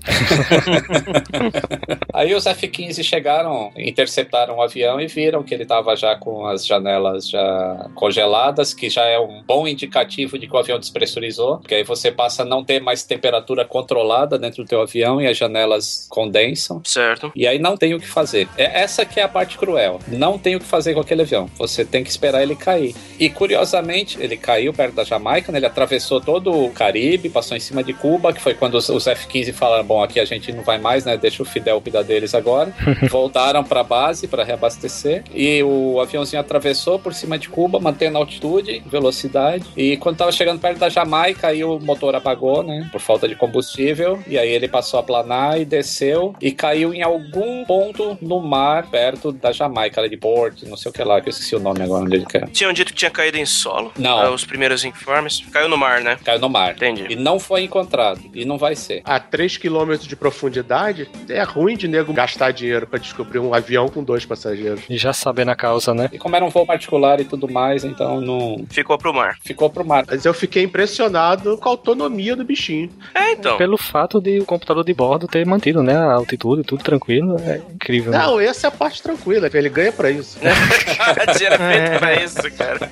Mas foi o consumo de combustível dele que permitiu ele voar bastante. Mas aí é que tá. No caso dessa pressurização, tinha algumas pessoas comentando no Twitter no dia que isso aconteceu. A tripulação, elas estavam desmaiados ou eles já tinham morrido? O que, que vocês acham? Eu não sei. É, bom, aí teria que entrar com medicina na história. Eu acredito que depois de. Eu não sei a qual a quantidade de oxigênio que tem a 28 mil pés para um ser humano. E se depois que você tá com aquela temperatura baixa, seu metabolismo também vai baixar. É, de repente você respira menos também, né? Você precisa de menos oxigênio. Com certeza você vai morrer inconsciente. Sim, sim. É, verdade. É a maior possibilidade. É, esse negócio de altitude também e o metabolismo baixo, teve o caso daquele adolescente que viajou no trem de pouso, né? Que ele praticamente que ele hibernou, né? É, esse, esse, esse é um caso a ser estudado, assim, como é que o cara sobreviveu ali. Porque foi um voo, acho que de duas horas e pouco, né? Foi. Mas a sorte dele é que, tipo assim, no, no canto em que ele se encostou dentro do trem de pouso, tinha um certo aquecimento. O suficiente para ele não virar um picolé lá dentro, já que a temperatura caía muito, né? O reservatório de óleo hidráulico fica lá. Isso. E, e o óleo hidráulico pressurizado, ele aquece. É, já o avião era tipo o gato do, do Schrödinger, né? Eles estavam mortos e vivos até o- alguém encontrar o avião. Perfeito. Eu acho que é, muito provavelmente esses caras estavam mortos, porque pela altitude é nível de Everest. E até tem maluco que sobe o Everest sem oxigênio, só que pra isso o cara fica um mês se aclimatando. Sim, é verdade. E, e não teria ter sido. O correto não seria derrubar esse avião quando ele tava no mar, pra não ter o perigo. Se bem que era Cuba, né? Não, você não pode. Você sabe se eles estão mortos? Você não sabe. Mas, por, por exemplo, o risco de cair numa grande cidade, se ele tivesse em direção a, sei lá, um grande centro. É risco assumido, você não pode derrubar, porque se eles estiverem vivos e você derruba, você cria um incidente, entendeu? Você, o único lugar. Tá, estou indo em direção a Nova York. Não, não, Washington. O único lugar que eu conheço que se tem autorização para derrubar qualquer avião que cruze o espaço aéreo restrito é o Washington. Passou do Rio Potomac, não se identificou, e derruba. É, tem um monte de lugares que você tem esse privilégio. A Rússia mesmo adora derrubar. Mas normalmente, em condições pacíficas, assim, um voo comercial que não é sequestro e que você não sabe o que aconteceu com os passageiros, não tem como, não tem como derrubar. É, você tá literalmente assumindo a possibilidade de um homicídio. É.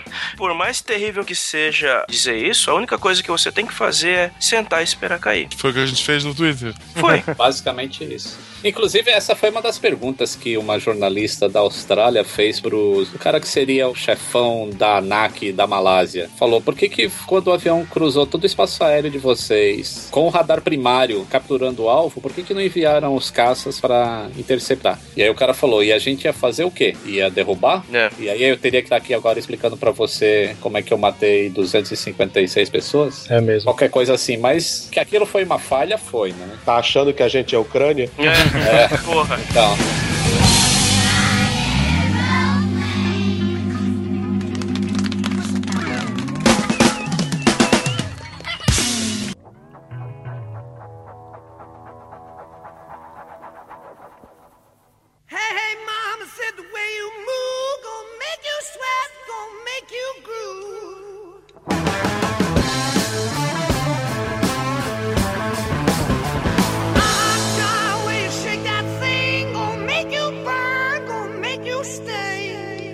Caixa Preta é a história de três acidentes que chocaram, entre aspas, o Brasil. Ele fala do comandante César Garcês, que virou meme, né? É, que ele se perdeu na Amazônia. Aquele incompetente. Isso.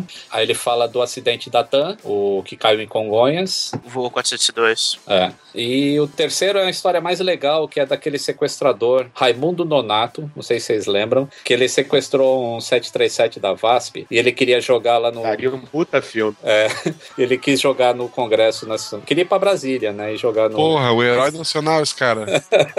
e, e a gente cultuando Santos Dumont. É o voo 375 da VASP, né? É, esse. E é uma história bem legal, assim. E eu gosto da maneira que o Ivan Santana escreve. É, apesar dele não ser especialista, algumas coisas ele coloca a opinião dele, é meio furado, assim, em relação ao que a gente conhece de aviação. Mas é, são livros, tem bastante pesquisa em cima. Vale a leitura, assim. É. Por acaso, quando esse livro saiu, eu comprei e eu tava indo pros Estados Unidos fazer um curso. E aí eu tirei uma foto, assim, eu sentado na janela do avião, lendo um livro sobre acidentes aéreos e voando, né, cara? Que é muito legal. Mas você não tava com mau pressentimento, não, né? Na hora. Não.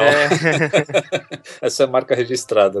Agora, ele pisou na bola justamente no acidente desse Eduardo Campos. Ele foi um dos que foi chamado, assim, para comentar no programa da Fátima Bernardes. E aí ele falou uma tremenda besteira lá ao vivo. Eu imagino que é difícil, né, você não falar besteira ao vivo, mas ele falou que nenhum piloto gosta de arremeter. Essa é a frase dele, tá? Nenhum piloto gosta de arremeter porque a arremetida é uma confissão de erro. E, É. porra, quase que eu quebrei minha televisão. O cara fala, porra, que merda. Primeiro que não tem nada a ver piloto não gostar de arremeter. O piloto, ele é preparado para arremeter. Uma besteira desse tamanho dizer uma coisa dessa. Todo pouso é uma arremetida que não deu certo. Essa é a verdade. Entenderam a filosofia? O piloto ele vem preparado para arremeter. Se não precisar, ele pousa. Então é uma coisa normal arremeter um. Então falou isso aí, perdeu bastante pontos comigo. Mas o livro é bem interessante. Porque ele tem dois livros. Ele tem o Caixa Preta e ele tem o outro, não sei se é Perda Total. Não, não lembro o título do outro, que ele fala do acidente da TAM. Eu acho que esse Caixa Preta, na verdade, é o acidente de Orly, com 707 da Varig, o do Garcês e tem o do 707 de Abidjan. Acho que é isso. É, tem coisas diferentes no livro, então não tenho certeza. Eu já li os dois, de qualquer maneira.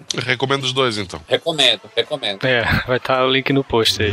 All wings, check in. Red 3 standing by. Red 6 standing by. Red 5 standing by. Cinema tem o filme do, do voo 93, né? Que é aquele voo do ano de setembro que não chegou até o alvo. É. Que o, o filme é um pouco exagerado na parte do patriotismo. Eu nem percebi, não, cara. Tem, tem essa parte aí. É, né?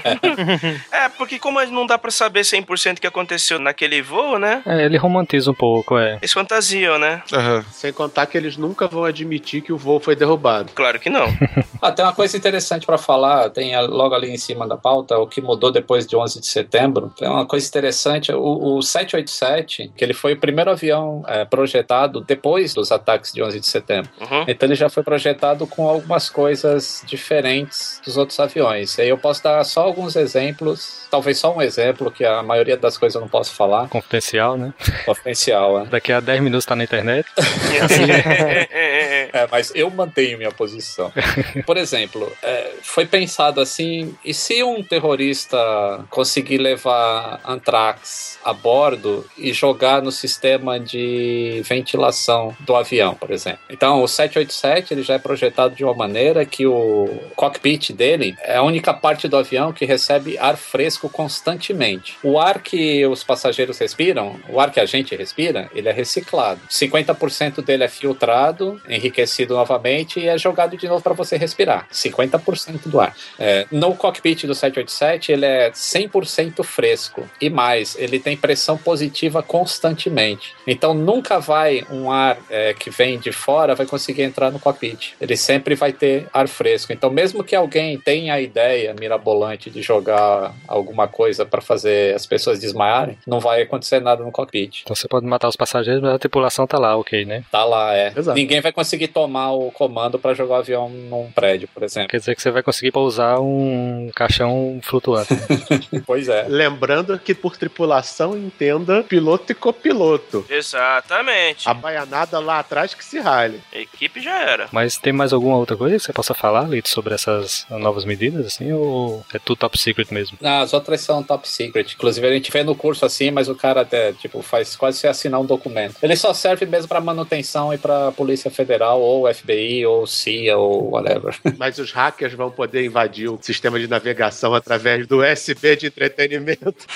Pô, Usando o PlayStation Vita, né? é, já que estamos falando de mitos, né? Puta, isso é ridículo, né? Sempre aparece um cara assim falando: Ah, eu fiz em laboratório e eu consigo comandar um avião com Android. Aí vem outro aí, em laboratório, pelo Wi-Fi, eu consigo a senha que é hard-coded do transmissor de satélite, e aí posso dar senha, eu tomo o controle do negócio e consigo interferir no avião. O cara tem que não conhecer nada de como é um sistema de avião para falar isso. cara. E a gente tá falando de uma conferência né, Black Hat, né, que chamam lá. o- É, a conferência hacker, né? É. Uhum. Porra, os caras não são burros, meu, mas eles não se importam assim de ler mais a respeito de como é a arquitetura de, de um dos sistemas de avião, não. Mas a senha é mesmo 1, 2, 3, 4, 5, 6 lá da central. É um 2, 3, 4 mudar. Mas como é americano, é 1, 2, 3 change.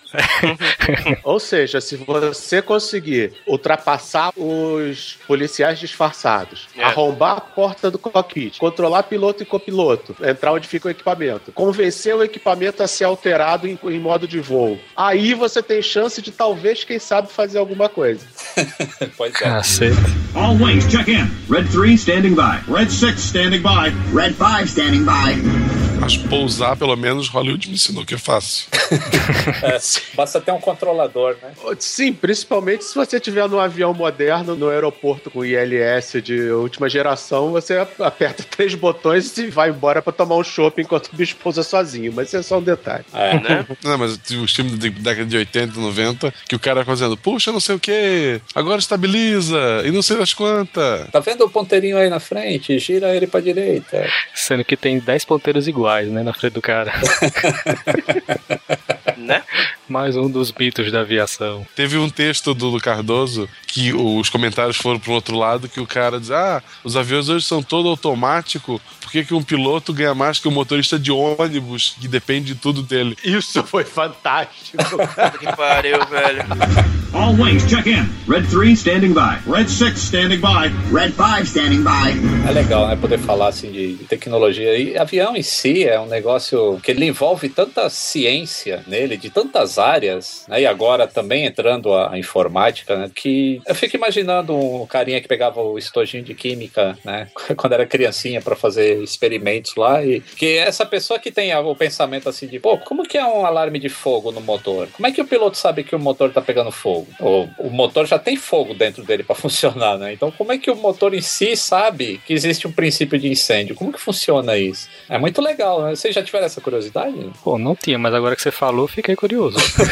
Agora explique. Então, é muito interessante, cara. Tem dois tipos de fogo no motor. Tem fogo que pode ser no tailpipe, ou seja, na parte de trás do motor, que esse fogo não pode ser controlado. A única maneira de controlar ele é desligar o motor. Acabou. Na verdade, qualquer incêndio no motor vai ter que ser desligado. Mas esse específico, você tem que desligar e torcer para ele apagar. Porque não existe extintor de incêndio que vai conseguir apagar um fogo em tailpipe, de onde sai o jato. Certo. Mas tem a parte das carenagens do motor, onde estão os geradores, medidores de fluxo de combustível, a parte do computador que controla o motor, fica tudo nessa área envolvida, que é o que você vê de fora, aquela parte lisinha, bonitinha, aquela capota do motor. Ali dentro pode acontecer fogo. Então essa área, ela é circulada por vários, é, são tipo uns tubinhos. Na- verdade é mais parecido com um varal, só que rígido. E aí esses loops, eles dão a volta no motor e dentro desse arame tem um negocinho chamado termistor, né? Não sei, acho- como é que chama isso em português? Acho que é termistor, né? Isso. Que é alguma coisa que varia a resistência em relação à temperatura. A variação de temperatura causa uma variação de resistência. Então esse esse loop ele dá a volta por todas as partes do motor onde pode ocorrer uma fonte de fogo. É o termistor mesmo. É o termistor, né? E, e são duplos. Tudo na aviação tem que ter redundância. Então, uma ponta desse arame faz o aterramento no próprio motor e a outra ponta é ligada num card eletrônico que fica monitorando a resistência desse termistor. Então, se ocorrer um fogo numa área do motor, é, essa temperatura vai causar uma diminuição da resistência nos dois loops, se for fogo, certo? E aí, essa diminuição de resistência é calculada a razão que ela está diminuindo essa resistência. Se for uma razão muito lenta, pode não ser fogo, pode ser só um sobreaquecimento. E se for fogo, ela vai ser um pouco mais rápida. E os dois loops têm que sentir isso. E aí, essa informação vai para o cockpit do piloto. Ó, você está tendo overheat no motor ou você está tendo fogo. Se apenas um loop indicar fogo, o outro aguarda 15 segundos, né? O card eletrônico vai contar lá um clockzinho para saber se eu vou sentir fogo também ou se o outro tá em falha. Então, aí ele vai analisar qual a razão de descida da resistência do outro loop que tá me indicando que teve fogo. Foi muito rápido? Se foi muito rápido, pode não ser fogo. Pode ser só a resistência do loop que entrou em curto. E aí, ao invés de eu gerar uma mensagem que o motor tá pegando fogo pro piloto, que isso é grave, eu vou só colocar uma mensagem de que, ó, o seu loop 1 falhou. Agora você só tem o loop 2 funcionando. Agora, o motor está protegido só por um loop, então a redundância dele caiu a zero. Ele só tem um sistema funcionando. A partir desse momento, qualquer fogo ou temperatura no motor, ele não vai associar ao outro loop mais. Ele vai dar indicação direto de fogo, a menos que o loop 2 falhe também. Porque o processador ele consegue identificar a razão com que a resistência alterou, ele pode definir se é fogo ou se é um curto. Porque um curto-circuito, a resistência cai a zero imediatamente. Isso. E no fogo não, ela vai caindo progressivamente, indicando que está ocorrendo aumento de temperatura. E por que um só não é uma falha de segurança? Porque aí, no máximo, você tem um falso positivo. No máximo, você tem uma falha no loop indicando um incêndio que não existe. Então você tomou a providência e se protegeu contra um incêndio que não existe. Isso não é ruim. Ele não vai deixar de avisar um incêndio. No máximo, ele pode te avisar que existe um incêndio e não existe. É, exatamente. É, o interessante disso é que isso dava falso positivo quando se transportava manga no porão de cara. E isso, e isso foi descoberto aqui no Brasil, porque a maioria das mangas que ia para os Estados Unidos saíam daqui do Brasil. E aí, porra, no meio do voo dava sinal de que tinha fumaça a bordo. E aí começou, né, toda uma pesquisa de por que, que isso está acontecendo. E aí descobriram que a manga, quando em altitude, ela liberava um gás que era semelhante à fumaça. E o sensor começava a dar falso positivo. All wings, check in. Red 3 standing by. Red 6 standing by. Red 5 standing by. E tem uma última que você vai adorar, porque eles não contam pra ninguém, porque vai apavorar as pessoas. Eu não sei nos mais modernos, mas antigamente, sabe as máscaras de oxigênio que vão cair em caso de despressurização? pois é. O, pra garantir que o troço funcionasse, mesmo sem ter sistema elétrico funcionando, em caso de pane elétrico, eles usavam gerador químico. E aí o troço dava um puta cheiro de queimado. Puta merda. Então quer dizer que quando abria, a máscara vinha com cheiro de queimado. É, só que é normal. É normal, é. É uma reação química aquilo, né? É peróxido de não sei o que com óxido de não sei o que, e aí os caras geram oxigênio. Ainda hoje é assim, né? É uma queima que gera oxigênio, só isso. O cara já tá desesperado porque a máscara caiu. Ainda sente o cheiro de queimado, ele entra É. em pânico. Né? Pediu, né? E outra coisa, usa a porra do cinto de segurança. Sempre, o tempo todo. Porque aquele corno que tá sentado lá na frente tá usando o cinto e ele é muito mais inteligente do que você. Então você também usa, porque se você entrar num bolsão de baixa pressão e o avião cair 400, 500 metros, você não vai parar no teto. É simples assim. Não vai danificar o teto, que aí depois aí o mecânico aqui vai ter que ficar consertando chifrada no. Exatamente. E se você é piloto da Gol, por favor, eu sei que você tem desejo de ser kamikaze, maneira em Congonhas, porque eu já peguei voo da Gol que quando o filho da puta tocou, o conjunto dos compartimentos de bagagem soltou de tão grande a porrada. O troço simplesmente soltou do encaixe.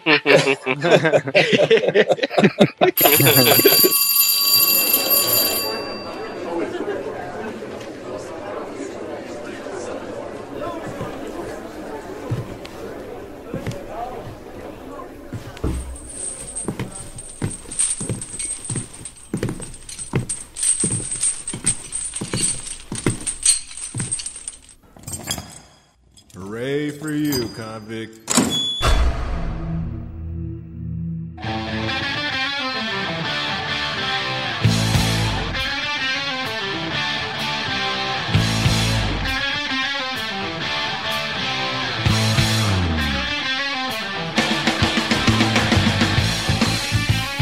Muito bem, amigos do Pause e ouvintes do SciCast, bem-vindos à detenção, a nosso quadro de leitura de e-mails do SciCast.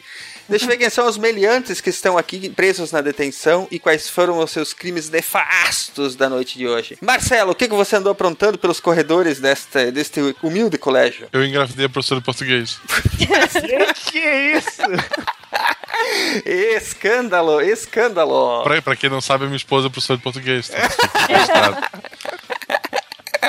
Então não é escândalo porcaria nenhuma, né? Você vê que hoje em dia, se uma professorinha pegasse um, um aluno, ia dar, ia dar merda, né? No Brasil, não. No nosso não, tempo. não dá nada. Não, Não? dá nada. Nos Estados Unidos é que eles sofreram. É, Undine, o que, que você fez, Undine? Você engravidou o professor de português? Não, mas eu acabei com o experimento do professor de química. O que, que você fez? Você colocou sal no experimento? Eu coloquei só um pouquinho de ácido a mais. A mais. A mais. E daí deu aquela explosão. Brian, o que, que você fez? Ah, eu não fiz nada, coisinha básica, assim. Eu só soltei um peido de véia dentro da sala, aqueles malditos do segundo B, mas só isso, sabe? Esse peito, ele, ele tava afinado em qual tom? Tava em Olha. ré? É. Peito é sempre em ré, né? Meu Deus, hoje é o dia de escolhevação na detenção, Eu né, cara? frente, mas tudo bem. Os ouvintes vão desligar agora já. Já, já, desligaram. Quem era pra ter desligado já desligou, cara. Co- Continua é. só, aqui só os fortes. Coitado. Bora lá. Marcelo, então vamos direto aos nossos e-mails. O primeiro é seu. Had enough and I want out! You can't walk away now.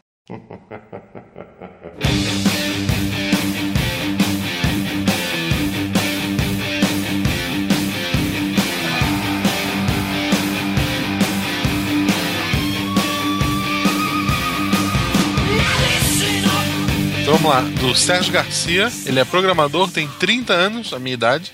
E é de Curitiba. Olá, Psycasters. Estou passando para parabenizá-lo pelo excelente podcast e agradecê-los, pois desde o Psycast sobre política, minha mulher me acha menos estranha. Pô, parabéns, cara. Parabéns. Ela se chama Rose, é contadora e não se interessa muito quando, quando eu falava de ciência com ela. Mas aproveitando o assunto das eleições, ela acabou topando escutar o programa sobre política. Foi paixão à primeira vista. Ela está fazendo a maratona e já está no episódio 26, sobre o genoma. Essa aí, ó. Maratonista das caprichadas. Chegou no 26. É, o, o Psycast mais legal ela conheceu no episódio passado, no 25. ela está gostando bastante do programa e sempre comentamos sobre, sobre os episódios. Antigos por enquanto, mas logo ela vai estar atualizada. Aproveitando, gostaria de mandar um beijo para ela e dizer que a amo muito. Todo Oh. mundo te ama, Rose. Ah, Estamos fazendo Não, coraçõezinhos com as mãos aqui. Isso. Esse, esse- esse cara venceu na vida. Eu nunca consegui convencer a minha esposa a ouvir podcast. No máximo, ela escuta, ela escuta alguma coisa assim, o início que eu participei, aí sorri, dá aquele tapinha nas costas e vai embora. Pode-se dizer que ele platinou, né, cara? Platinou a vida. Não a vida. Muito bem. Sérgio, parabéns pela sua esposa. E um beijo, Rose. Obrigado por também começar a nos, a, a nos acompanhar. Espalha, a, espalha o SciCast aí pelas suas amigas, pelos seus amigos. E ajuda a fazer essa divulgação. Isso, no E- salão de beleza, no cabeleireiro. Isso, ó. Fala, isso aqui sempre traz esse assunto. Som de fundo no salão de beleza. SciCast. A gente tem que fazer um sidecast, então, sobre unhas, cabelos, né? Aí dá pra falar no salão. As belas amigas do pause. Isso mesmo, isso mesmo, as belas amigas. Olha ali, pro dia da mulher, ano que vem, né? É, aquele com as belas amigas do pause. Olha ali, já Isso, tem até. Vamos falar sobre a ciência da beleza. Olha ali, melhorou. E agora já tem um, um tema caprichado pro Dia da Mulher do ano que vem. É, e já tem elenco bonito o suficiente pra fazer, né? As meninas que, que, que estão aí na equipe. É isso aí. Nós vamos largar, depender vamos largar as pa- a pauta nas mãos delas e deixar. É, que se depender da gente. eu, pe- eu peitei o cabelo que minha esposa me lembra que eu tenho que fazer isso. Se depender da gente pra falar de beleza, né? Vai ficar complicado. Que, Moral que, zero. cha- que shampoo você usa? Aquele que tiver no banheiro. É. A- a- Atualmente eu tô usando um mamãe bebê. Porque quando a Malu nasceu, eu ganhou milhares disso. Aí tá pra acabar a validade agora, final de novembro. Aí a Beta me convenceu, não, tu vai usar um desse aqui, daí eu tô usando mamãe bebê. Isso. Vai, Então vai trabalhar. cheirosinho. Vai trabalhar cheirosinho. Cheirosinho. Meu Deus, só não coloque fralda, né, cara? Pelo amor de Deus. Não, não. Eu já sei Muito usar bem, Sérgio, muito obrigado por ter escrito. Vamos adiante. Undine, o próximo e-mail é seu e e é de um amigo seu que você já conhece, hein? Had enough and I want out! You can't walk away now.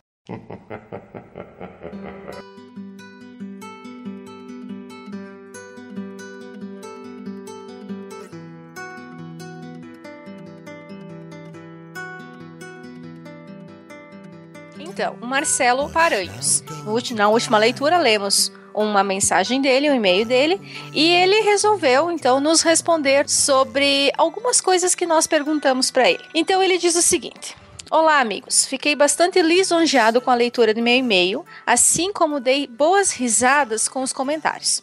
Segui a sugestão do Silmar e tentarei contar um pouco mais da minha nada monótona vida. Para quem não lembra, ele é pai de nove filhos, né? Sim, estou casado com a mesma mulher há 26 anos. Aê, Todos- que Olha. vitória, hein? Isso, Parabéns. isso é amor. Tá, ele tem, ele tem 46 ele casou com 20. Tá bom. Com 20. Vamos lá. É bem cedo, bem novinho. Será que ele casou já com um bebê encaminhado ou foi depois? Ah, não sei. Vamos lá. E todos os filhos são frutos dessa união. Desde os sete anos de idade, decidi que iria ter dez filhos. E, na verdade, precisei garimpar uma louca de pedra para realizar esse intento. É, tem gente que ia ser astronauta, É. engenheiro, médico, o sonho dele era ser pai de 10. Pô, é, tá aí um É. menino diferenciado. Respect, né, cara? É, imagina ele no ensino médio chegando nas meninas assim: ah, quer ficar comigo? Eu quero ter 10 filhos e tal. Deve ter sido complicado. Será que funciona essa cantada? Será que funciona? Na verdade, tivemos 11 filhos ao todo, mas dois deles faleceram em virtude de uma doença genética conhecida como hemofagocitose, um tipo de leucemia extremamente agressiva e rara. Perdi Thomas com 4 anos e Sofia com apenas um ano de idade. Como bem o disseram anteriormente, minha profissão é ser pai. Amo essa vida. Confesso que não é fácil manter tantas bocas e a logística é re- realizada nos moldes de uma pequena empresa, com detalhadas planilhas orçamentárias e funções delegadas a cada um dos membros dessa família. Os aniversários são comemorados em lotes, senão vou à falência, com os gastos de uma festa para cada um. É quase um por mês. E as viagens têm que ser organizadas tal qual uma escola organiza um passeio a um museu. A hora mais caótica do dia é das refeições. Panelas e mais panelas, preparadas em um fogão industrial, são devoradas em pouco mais de meia hora. Aliás, não sei o que é um supermercado comum há 10 anos, pois só frequento atacadões, onde sou adorado pelos gerentes. Imagina se não é, né, cara? Lá vem, lá vem, lá vem o Marcelo. Uh, hoje, hoje vou fechar mais cedo. Garantiu o mas, Natal. mas não troco essa vida por nada. Meu coração é exponencialmente elástico. Meus filhos são a minha vida e meu legado. E conto muito com a minha companheira que faz isso tudo acontecer. Bem, acho que já deu para ter uma ideia do meu universo, né? Mariana, Rafael, Laura, Júlia, Marcelo, Francisco, César, Natália e o pequeno Jorge mandam um grande abraço a todos aí do SciCast. Pô, que Cara, bonito, ó, cara. Porra. É esse Palmas, cara. legal. Esse merece palmas, Eu cara. acho que a Porra. gente deveria fazer um programa sobre profissão pai, dos pais, no ano que vem, e entrevistar ele. É verdade, olha, daria um, daria um bom programa. Muito bom, Marcelo. Que bom saber da sua história, cara. Apesar desse pequeno detalhe triste, por assim dizer, né? É, que você teve aí a perda de dois dos seus filhos. É, inclusive, eu vou pesquisar depois sobre o que é essa, essa doença genética que você citou aí, só por curiosidade mesmo. Mas enfim, que bom saber que vocês levam uma vida tão eh, aparentemente tão feliz, né? Como, como você relata aí pra gente, e saber um pouco mais da tua vida. Olha, muito respeito por ti, apesar das brincadeiras que a gente faz. É, é, um- é uma história que deixa a gente super feliz saber que ainda existem pessoas que, que têm essa ideia do valor da família, que quer ter uma família grande. Parabéns, eh, Marcelo, pra ti, pra tua esposa, e olha, que vocês sejam muito felizes, e é bem bacana poder ouvir a sua história. E olha, um abração pros nove, os seus nove, Mariana, Rafael, Laura, Júlia, Marcelo, Francisco, César, Natália e o Jorge, você não colocou as idades, mas eu imagino que você já deva ser meio que uma escadinha, né? então manda um abraço pra todos eles, pra ti, pra tua esposa, e sejam muito felizes aí. Um abração, tá? E vamos adiante, né? Que temos mais um e-mail do Brian. O próximo é seu. Had enough and I want out! You can't walk away now.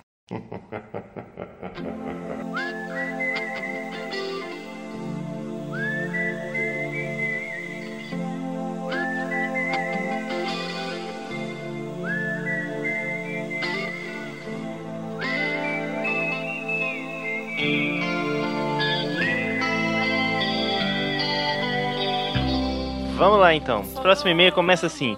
Olá, amigos. Aqui é a Priscila AD Guerreiro. Tenho 34 anos e trabalho numa grande empresa pública que não posso expor o nome e não é a Pet- Petrobras. Quem dera. Mas posso dizer que sou formado em análise e desenvolvimento de sistemas, entre outras coisas. Sério, não posso dizer o nome da empresa. Ah, eu não vou Top dizer, então. Secret, então. É, é uma que a gente xinga bastante, mas prossiga. Oh. Estava devendo um e-mail pra vocês faz tempo, desde aquele vídeo de agradecimento. Ainda se lembram dele? Sim. Lembra, sim, nos sim. lembramos. Muito obrigado por ele. Nota de rodapé. Hoje, ao ouvir o SciCast 51 sobre geologia, quando explicaram sobre a formação do Grand Canyon, vocês citaram o rio Mississippi como origem dessa formação rochosa. Contudo, perdido em minha memória estava um outro rio, o Colorado. Perguntei ao Marcelo Guaxinim se era Colorado ou Mississippi e após uma pesquisa breve veio a constatação. Eu não tô caduca ainda. Ha! Ops, quer dizer, vocês falharam ao- trocar os rios. Riso.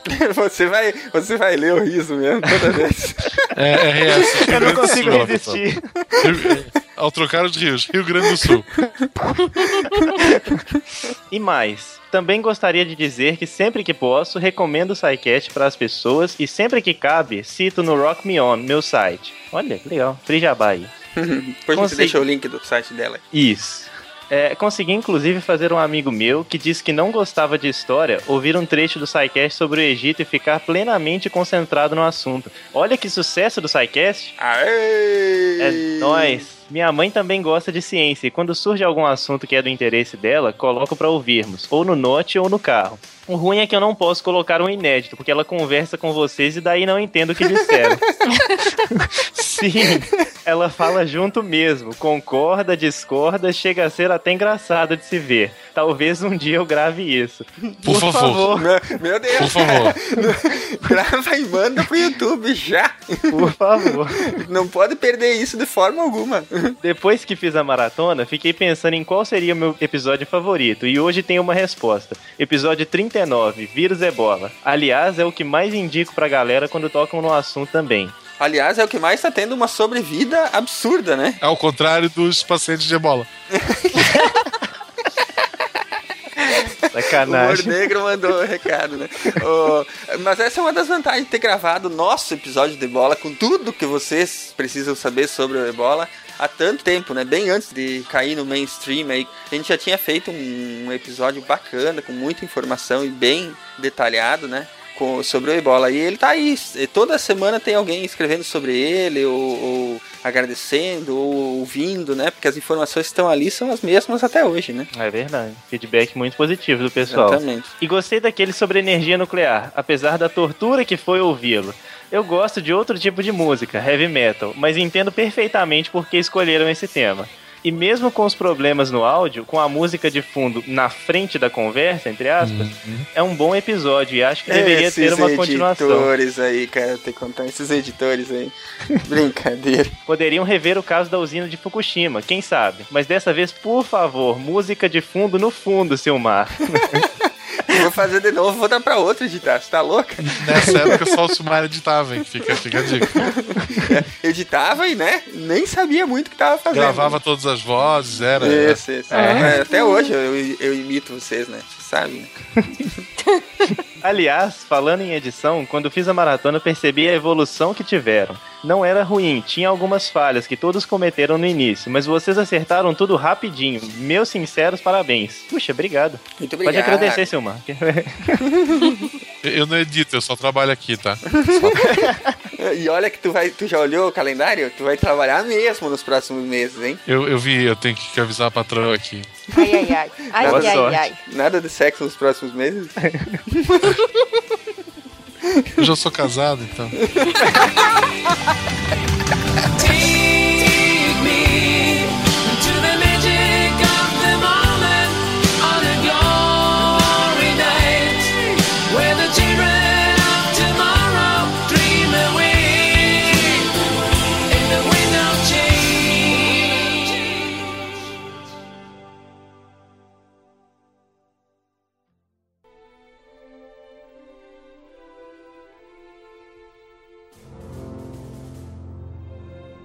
Se a ciência não for divertida, então alguma coisa é errada. Tem que ser divertida, a coisa mais divertida que tem é a ciência.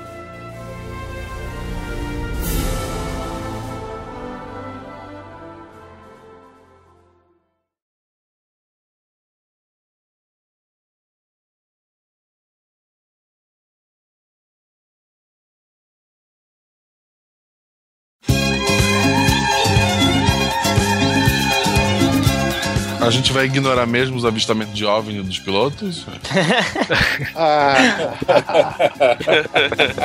Hou jij mijn tasje even vast, want die gozer wil met me dansen.